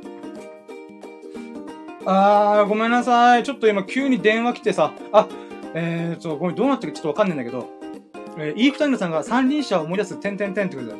なんだろう、三輪車。お？なんだろう。あ、もしかしてあれかな？お子さんとかの三輪車とかそういうことなのかな？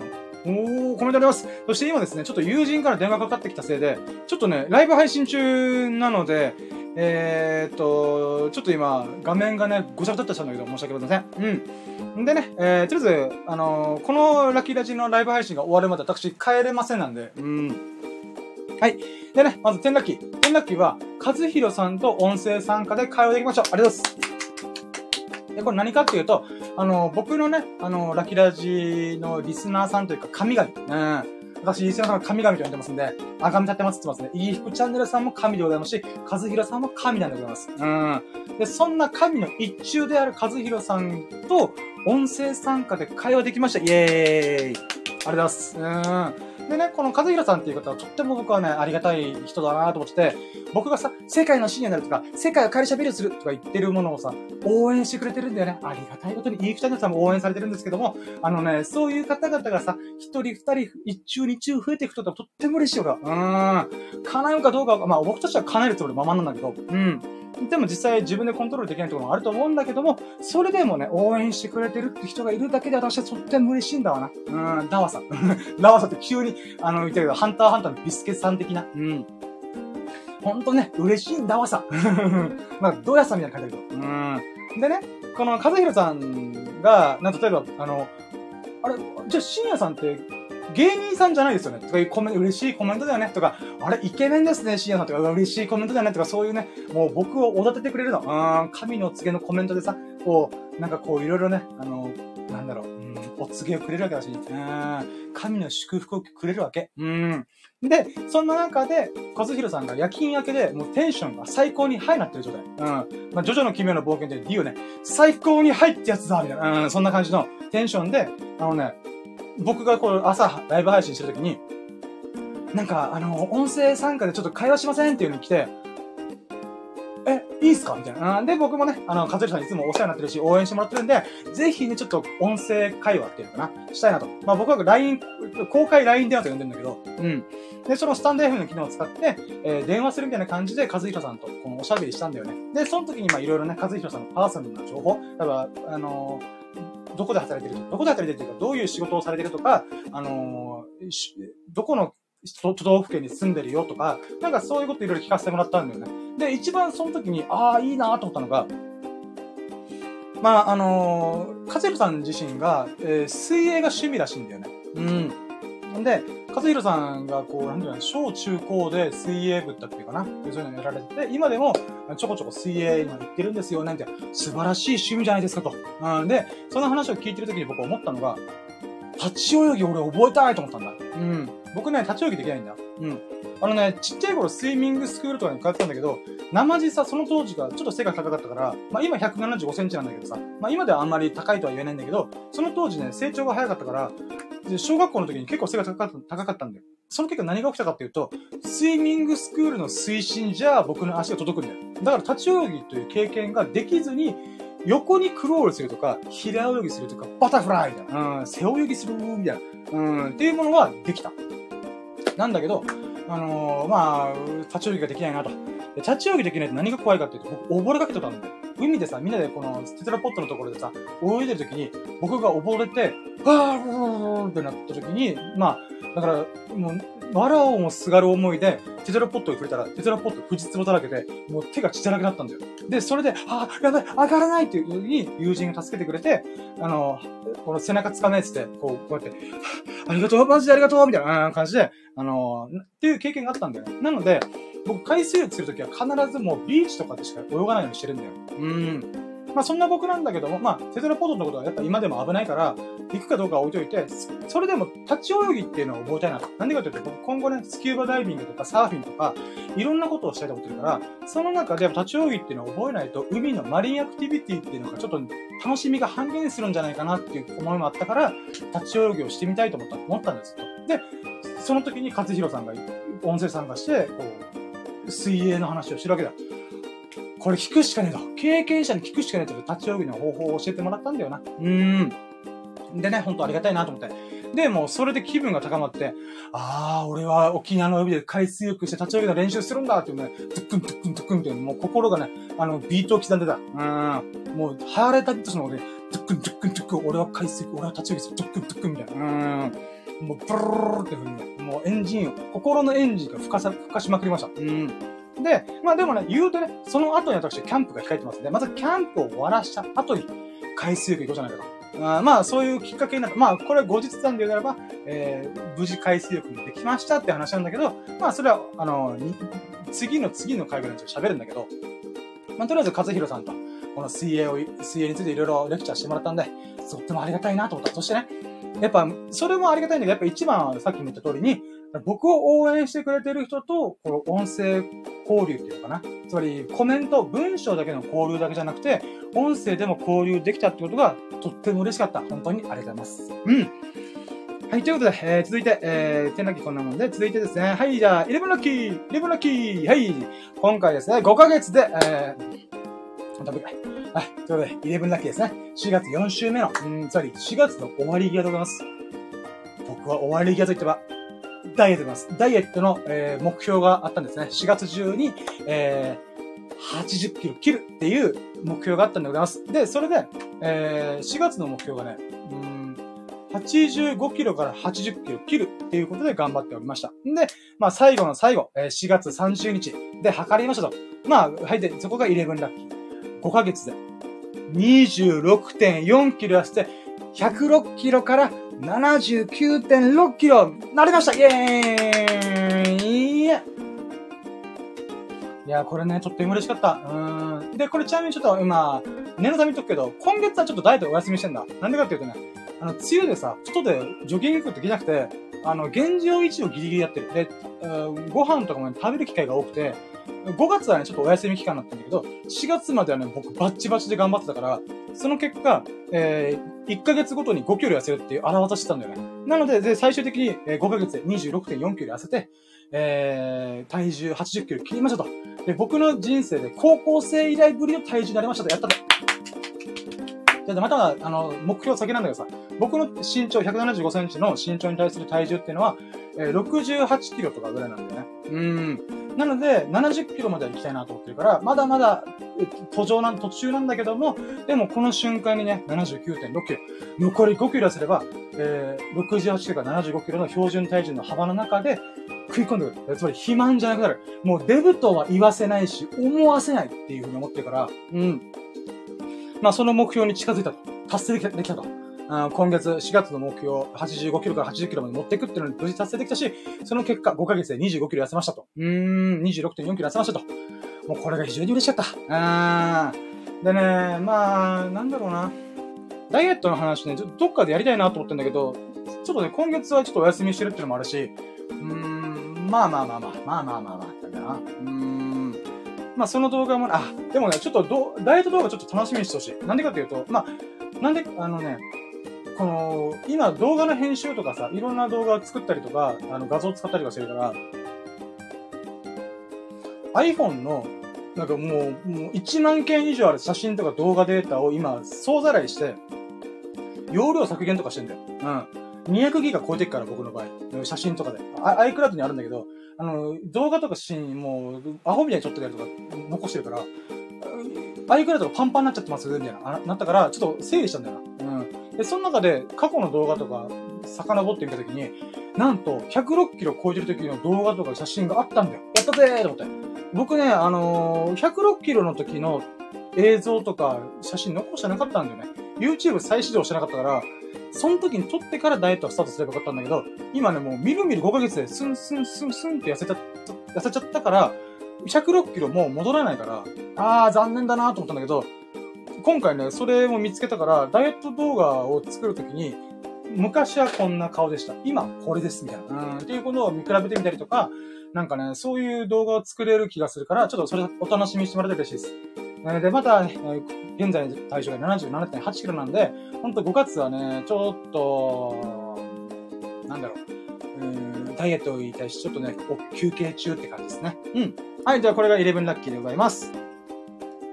はい、続いてですね、12ラッキーということで、はい、これがですね、初めてのポーク卵カレーを作りましたイェーイコングラチュレーションということで、うん。僕ね、あの、まあ、ラキラ時代ね、何度も言っておりますが、料理ができない人間なんでございます。もう本当に豊かな時代で生まれてよかったと思ったんだけど、コンビニとかね、ファミレスとかね、吉牛とか、そんなところでね、いろいろ食べれるからさ、あの、まあ、スーパーの惣菜とかもあるから、あの、料理しなくてもなんとか食っていけたんですけども、さすがにね、ちょっと、さすがにって言えば、ダイエットの話さっきしたじゃん？そのでさ、なんでやってたかっていうと、僕24時間に1回しかご飯食べないってことをしたりとかしてんだよ。その影響で、1日3食じゃん。で、だいたいご飯でさ、どんなに早く食べてもさ、30分ぐらいかかるじゃん。準備とか、片付けとかで。その30分かける3回だから、1時間半ぐらい1日使ってんだよ。で、その1時間半を使ってるけどさ、僕1日1食とか2食しか食べないから、時間がね、1時間とか30分余るんだよね。もちろんそれは今までやりたいこと動画作ったりとか、撮影したりとか、いろいろやりたいことやってたんだけども、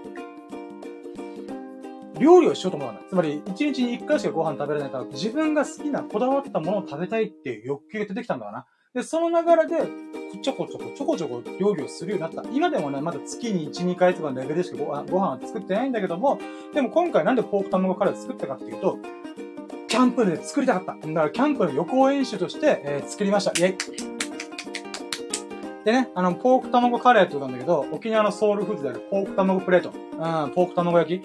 えー、それをもじって、えー、ポーク卵カレーにしようと思ったんだ。うん。でね、今回、あまあ、ちょっと待って、もう俺体力なくてさ、今1時間50分喋ってさ、疲れたーと思って。いや、ってちょっと俺2時間超えるのこれ。やばいなまあいいや。えー、このポーク卵カレーね、作ってて、もう、今、なんでさ、あー、2時間喋っちゃってんじゃん、俺って絶望したかっていうと、あの、この話、多分5分優に超えていくから。で、あと1個のラッキーと最優秀ラッキーとかも話もあるから、あれこれあと30分ぐらいあるんじゃね？と思ってから、ちょっとね、あかんぜよと思ったんだけど、もう喋る。うん。はい。でね、あの、まあ、僕が人生で一番食べたご飯何ですかって聞かれたら、必ず答えられるのが、ポーク卵焼きを食べてましたって言うんだよ。沖縄、まあ、おかんが、うちのおかんがよく作ってるちっちゃい頃ね、何かあれば、ポーク卵っていう僕もね、あのー、ポーク卵ばっか食べたんだよね。で、今でもね、ちょこっと食べてる。んで、その中で今回、キャンプ飯を作りたいっていうことで、俺がカレー作りたいっていうことで、みんなでワイワイしながらカレー作って、えー、こう、食べるっていうのやってみたいなっていうのがあったあったんで、まあ、カレーを作れるようにならないとあかんと。で、バーモントカレーのルーを買ってきて、人参、玉ねぎ、じゃがいも、で、お肉はポーク。うん。で、ゆで卵ね。それもろもろ込みで作ろうと。で、あのね、ほんと僕料理できないな。改めて思ったんだけど、あの、普通さ、カレー作ること慣れてる人って、まず一回この野菜とか肉とか、まあ、ポークとかね、バーってカットして、先にもうじゃがいもの切ったやつ、人参の切ったやつ、玉ねぎの切ったやつ、ポークの切ったやつっての用意した上で、はい、どうぞみたいな。用意したとみたいな感じだと思うんだよね。だけど僕さ、わ、分かってなくてさ、まあ、とりあえず、玉ねぎの、玉ねぎ、え、じゃがいも、人参、ポークの順番でぶち込めばいいんだね。炒めればいいんだよね。オッケーオッケー、わかったわかった。じゃあ、まず玉ねぎカットしようって、パーってみじん切りして、よし、玉ねぎカットできた。よし。じゃあ、鍋にぶち込んじゃえっつって、鍋にぶち込んで、炒めてる間に、じゃがいもと人参カットできるだろうと余裕ぶっこいてたの。そしたらね、普通に玉ねぎ焦げた。だからさ、あのー普通カットしてから行く理由っていうのは、あの、いい感じでさ、こう、つぎ込んで炒めることができるからやるんだけど、それ分かってなかったからさ、あー、カットなんてすぐできるっしょって余裕ぶっこいた結果、すべて焦げながら、ちょっとね、あんま全部、全部焦げたじゃない、ちょっと焦げながら、あのー、炒めてたんだよな。で、その後に、え水ぶち込んだりとか煮込んで、で、カレーのルーぶち込んで、で、できるかな、できるかな、って不安だったんだけど、できましたと。おー、カレーのルー入れたらカレーっぽいみたいな。うん。で、できてよかったなと思ったんだけど、あのね、うーん、結果から言うとさ、今まで食べた、食べて、食べてきたカレーで一番うまかった。マジでうまかった。だけどさ、あのー、バーモントカレーではなかった。うーん。どういうことかというと、めっちゃスモーキー。燻製でも焼いたのかなと思うぐらい、めっちゃスモーキーなんだよ。うん。これなんでかというと、普通に玉ねぎとかじゃがいも、人参、ポークが焦げてるんだよ。だけどさ、あの、僕もさ、全部焦がすわけにはいかないと思って、必死にやってたから、あの、いい感じでこ焦げがついて、あの、炒められたんだよな。んで、そこで煮込んで、火を通して、えー、カレー作ったから、めっちゃ香ばしいんだよ。スモーキーなんだよ。で、俺、僕はね、結構スモーキーな味わいが好きだから、あれ？これめちゃくちゃうまくね？つって。俺こんなカレー食べたことないと思って。うん。例えばココイチとかさ、まあ食堂のカレーとかもさ、あの、まあいい感じにトロッとしたカレーなわけじゃん。その中でだよ。めちゃくちゃスモーキーカレーなんて食ったことねえよと思って、これがね、マジでうまかったんだよな。なので、もうほんとビギナーズラック。私、えー、初めてのカレーで、焦がしカレーっていうのを作りましたね。なんで、これがね、めちゃくちゃうますぎてさ、あの、翌日とかにもまたカレーの残りとか食べたんだけど、これマジでうまいわっていうのを思ったね。うん。だけど、このカレーね、二度と作れねえなと思った。なんでかっていうと、あのー、まあ、これちょっと、キャンプのネタバラシでならば、あの、カレーうまく作れたんだよ。キャンプのカレーね。うん。で、本当にザ・バーモントカレーが作れたんだわな。なんだけど、ザ・バーモントカレーすぎて、僕のこの焦がしカレーっていう味わいではないんだわな。なので、あれ？これなんか、普通のカレーじゃん。あ美味しい、美味しい、美味しかったんだけど、僕のあの、ビギナーズラックで作ったスモーキーカレーは二度と作れねえと思って、どうで作ったんだっけなーって思いながら、うーん。だからね、これは本当に嬉しかった。初めてのポーク卵カレーで、まあ、正確にはポーク卵スモーキーカレーなんだけど、うーん、うまかったなーと思って。だから料理楽しいなーと思った。まあ、大変だけどさ。で、まあまあ、これもね、少しずつ僕も料理の腕を上げて、えー、またいろいろチャレンジしたいなと思ってるんで。うん、まあ、とりあえずこれが12ラッキーでございますね。うん。続いて、えー、ラスト。はい、来ましたよ。はい。ショーティンラッキー。惣菜屋さんで、えー、秀樹さんに、えー、惣菜、ポーク揚げをおごってもらいました。ありがとうございます。イェーイ。えっ、ー、と、これですね。何かっつうと、まあ、まあ、写真今ありますけど。イサヤっていう惣菜屋さんが沖縄市にあるんだよね。で、このね、イサヤっていう、この看板が僕すごい好きだったの。なんでかっていうと、このイサヤのさ、イサヤの部分あるじゃん。このフォントが僕が使ってるフォントと一緒なんだよ。うん。あのね、待って、ちょっと今鼻水が出てきた。今さ、この右上にある、あ、右上が左か、こっち、こっちにある、ささやかな日々のラッキーを語るラジオってあるこの差の部分と、イサヤの差ってほぼ一緒なんだよ。うん。だから僕と同じフォント使ってるはずなんだよ。多分サンセリフ体っていうデザインフォントがあって、これ僕結構好きなフォントなんだよ。なんでかっていうと、ゴシック体っていうのがあるんだけど、あの、明瞭とか、あの、平木のとか、あるんだけど、これね、ちょっとパンチが弱い時があるんだよね。なんか他の文字に埋もれちゃうみたいな時があるから、僕としてはちょっと目立って、パンチのあるゴシック体的なやつが欲しいなと思ったんだ。んで、まあそういった意味では、よく使う書体なんだよな。僕がここにあるやつとか、ここにあるやつとかで使ってるフォントっていうのが、よく使ってるやつ。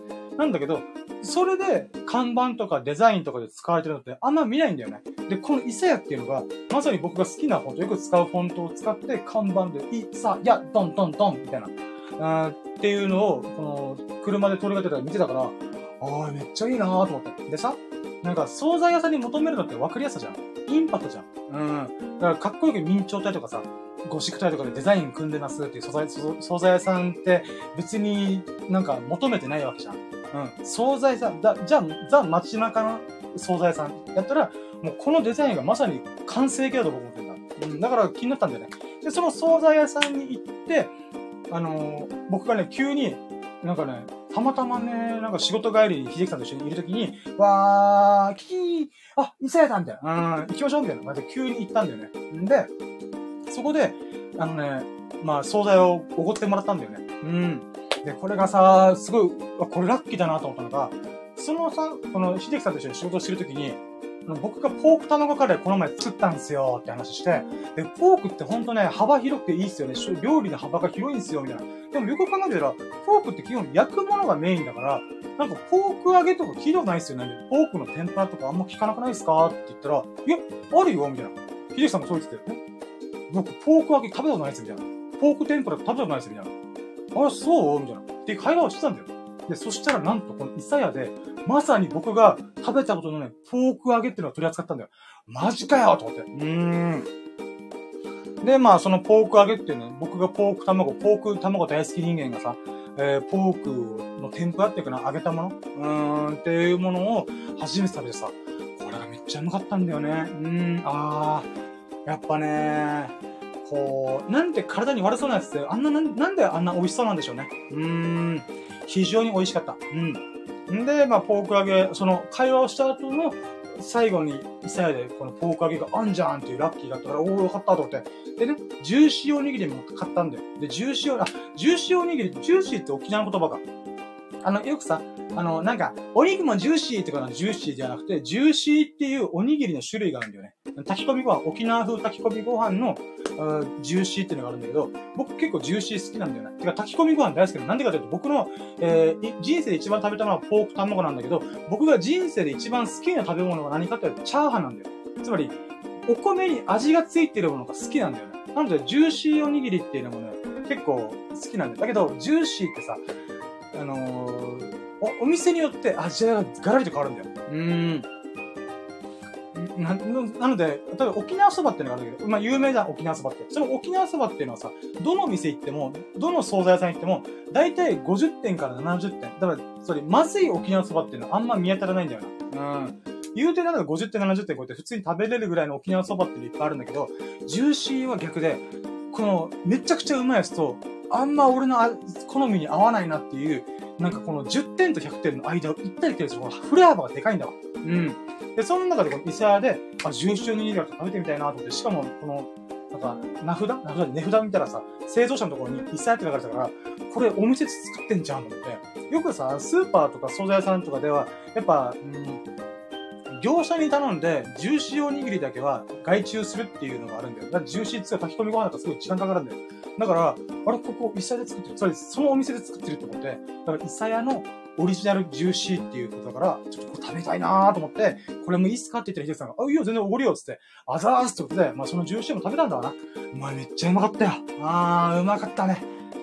あのね、なんかね、100点超えっていうよりは、70点ぐらいだった。まあ今70点って下げるんじゃねえって話なんだけど、あのね、これがなんで美味しかったかっていうと、素朴な味わい。なんかばあちゃんちで食べたようなジューシーおにぎりみたいな味わいがしたんだよ。あー。でさ、このジューシーおにぎり、なんつうんだろう。うーん。なんかね、ほんと素朴な味わいで、なんだろうな。なんかめっちゃ食べたいから行くとか、天下一品的な感じではなくて、なんていうのかな。なんかね、70点ぐらいで、毎日これ食べても飽きないなっていう味わいなんで、でも美味しいんだよ。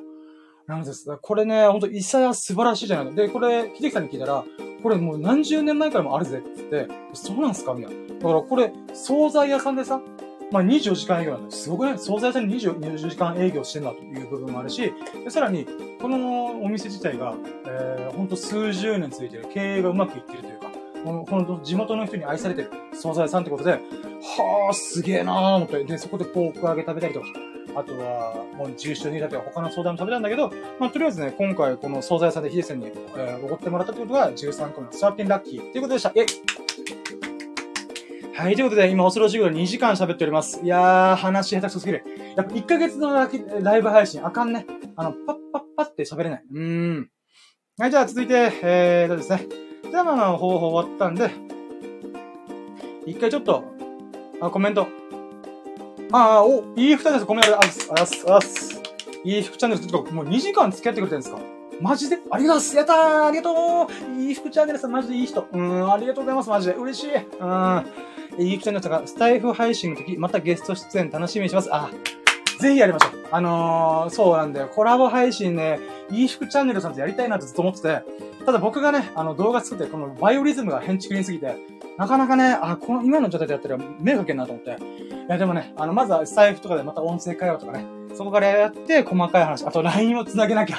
ごめんなさい。あ、そうそうそう。そう、LINE がね、あのー、あのー、いい二人さんがこの電話番号を変更したってことで、それに紐づいてたやつが、な、教えてもらったんですけど、その電話番号が、あれ？なんか繋がらねっていう状態になってるんで、またね、ちょっとどっかのタイミング、落ち着いたタイミングでね、あのー、LINE の、こう、なんていうか、あのー、な、な、な、LINE 交、LINE 交換っていうかな？うん。もうもしくは僕のアカウント調べてもらったら、うん、すぐで繋がる、繋がるっていうか、あ、繋がるのかわかんねえ。まあ、ちょ、ちょっと落ち着いた時にやりましょう。うん。はい、ということで、えー、じゃあですね、あのー、ふぅ、ちょっと休憩する。ちょっと待って、水飲まして。えーいやー、ま、やっぱね、久々に喋、ら、このライブ配信っていうかね、この画角で喋ったりとか、コメント用意したりとか、写真用意したりとか、えー、いやー、この2時間の動画誰が聞くねんってちょっと自分で思うぐらい、ちょっとね、うーん、まあまあまあ、でもいい二人のさんがそんな2時間をね、付き合ってくれてるのはとっても嬉しい。本当にありがとうございます。私はね、いい二人のやつがこの、このラジオを聞いてくれたことがね、誇れるような、えー、人物になり上がりたいと思ってますね。お楽しみくださいませ。うん。本当にね、自己肯定感高すぎるよね、僕。ごめんなさい。うん。ごめんなさいってか、ありがとう。うん。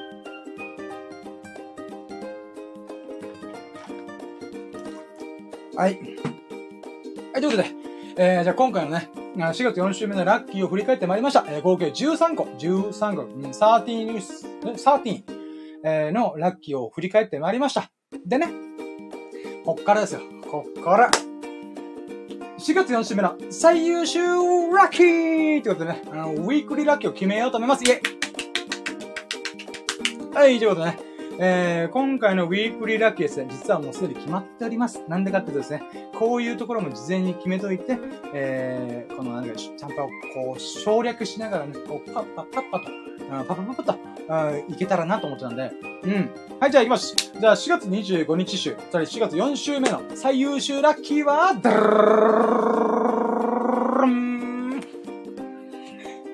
キャンパーから割引券をもらい、中古のキャンプテントを3000円で購入できたこと、イェイはい、ということでね、えー、これがまず1個目。え、1個目ちょっと2個目もあるあります。はい、ということで、2個目の最優秀ラッキーは、チェアハンモックを安く購入して、チルアウトできましたイェイはい、えー、続いて3つ目。3つ目がですね、人生初のガチ占い、オラクルカードをやってみたこと、イェイはい、4つ目。4つ目ですね、えー、ミニベロ小型自転車を初試乗したこと、イェイはい、5個目。多いな、今日。多いんだよ、ほんとね。4月4週目、ラッキーがね、連続しすぎてやばかったんだよ。はい、で、5個目。5ヶ月で26.4キロ痩せて、106キロから79.6キロなれました。イェーイアンド6個目。あな、もう、13個中6個だからね。うん、はい、じゃあ、初めてのポークタウンカレーを作りました。イェイこれが6個目の最優秀だけです。13個中約半分、うーん、が、えー、最優秀ラッキーとして、えー、もう、そうそうたるラッキーを喋ってまいりました。そう考えてみたらね、今回2時間ぐらい喋ったのって、そりゃそうでございますよね、と思う。うん。最優秀ラッキーに選ばれるぐらい濃厚な、ああ、喜ばしかった、ああ、嬉しかった、ああ、ラッキーだ、なんて俺は幸せなんだっていう、えー、ものをね、全力で過ごしたら、それで2時間喋るわな。なんだったら、まだ喋り足りないし、喋り足りないし、説明足りてないところもいっぱいあると思った。うーん。いやー、ほんとね、喋りのスキル、今後とも上げていきたいと思います。うん。まあまあ、今回、まあ、1ヶ月ぶりのね、ライブ配信で、こんだけ喋ったら、まあ、気が済みました。うーん。で、いい服チャンネルさんもね、遊びに来てくれてお付き合いいただいてるんで、とっても嬉しい。本当にありがとうございます。はい。ということで、えー、じゃあ今回のね、えー、ラッキーラジ終了したと思います。えー、4月4週目、4月25日週の、えー、ラッキーを振り返るというお送りしました。えーラキラジャ、ラキラジャですね、スタンド FM の、えー、音声配信アプリでも、ほぼ毎日配信してますんで、あとあアーカイブ化もしてますんで、ぜひともね、面白そうだなと思ったら、ちょっとおじゃあ遊びに来てもらえたらとっても嬉しいです。ゆっくりしてってやつって。うん。はい。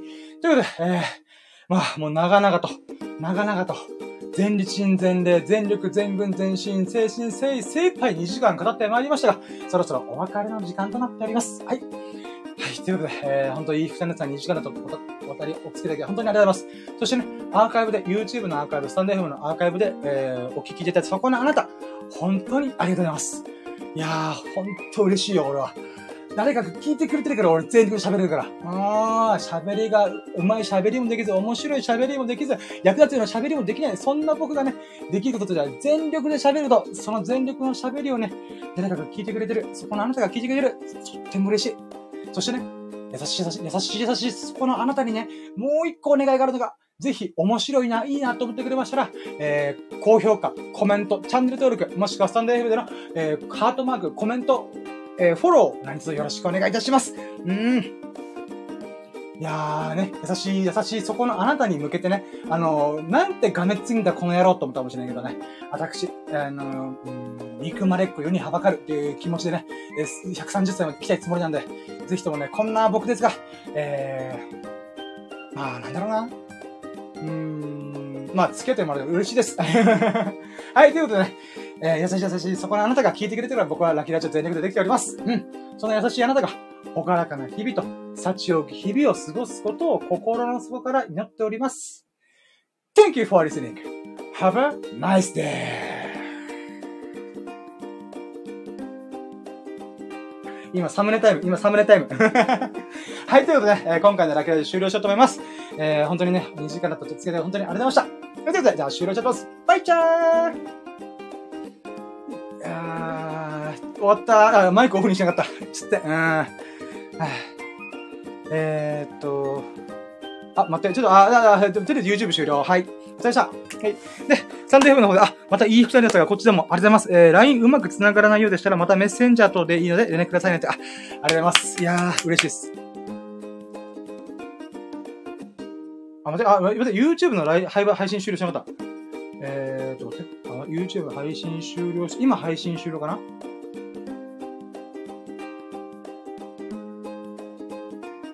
どうだろううまくいったかな？あ、またいい人ですが、お疲れ様です。ちょっとコメント来てる。あー、ごめんなさい。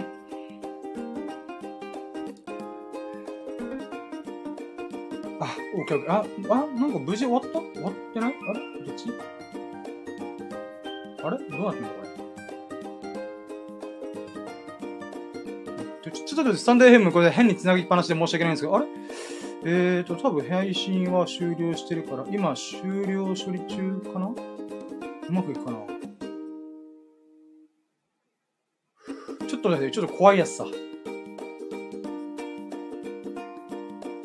れ？ゆあ、スタイフの音声少しこもり気味だした、あれ？そうなんですか？え、いつもとマイクの設定とか変えてないんですけど、同じマイクなんですけどね。え、なんでだろう。謎。え？なんだろうあ、えっと、あ、よっしゃ、YouTube のライブ配信は無事終了だな。オッケーオッケー。いい。いやー、ほんといい人なんですよ。コメントいっぱいくれたでね、もうめっちゃ嬉しい。ありがとうございます。マジで嬉しい。本当にありがとうございます。いやー。えー、っと、これで無事、チャンネルアップで。あれ？なんかチャンネル登録者一人増えてる。なんで？めっちゃ嬉しい。え？待って待って。あれ ?EF チャンネルさんが、あれ？ブーンって来てる。なん、なんですかね？あ、普通今、スタンド FM 繋がってます。え？なんだろう？怖い怖い怖い怖い。え？何接触不良？あれ？今、スタンド FM 繋がってる？怖い。何が起きてるー？あ、イーフチャンネルさんが YouTube 終わりました。ありがとうございます。僕もね、今終了確認できたんで。いや、ほんとね、イーフチャンネルさんが聞いてくれるからめっちゃ嬉しかった。ありがとうございます。本当にありがとうございます。もう、なんていい人なんだと思いました。ありがとうございます。本当に。うーん。ということで、えー、今からまた友人がね、さっき電話かけて、画面がぐしゃぐしゃってなっちゃったんで、あのー、友人にちょっと電話して、ごめん、今ライブ配信したんだってことで、またちょっとね、遊びの誘いだと思うんで、あのー、連、連絡取り合おうと思います。はい、ということで、本当に2時間に経ってね、あ、喋りすぎてました。いやー、疲れた。疲れたっていうかもう出し切った頑張った。うん。その、えー、ラジオにね、おつける本当に本当にありがとうございました。イクタナさん。はい。ということで、じゃあ、サンド FM の方でも終了しようと思います。本当にありがとうございました。では、終了します。バイチャー本当にありがとうございました。イクタナさん、本当にいい人でございます。ありがとうございます。本当にありがとうございます。はい。この、これからも今後ともよろしくお願いいたします。はい。では、終了します。バイチャーあ、お疲れ様でした。ありがとうございます。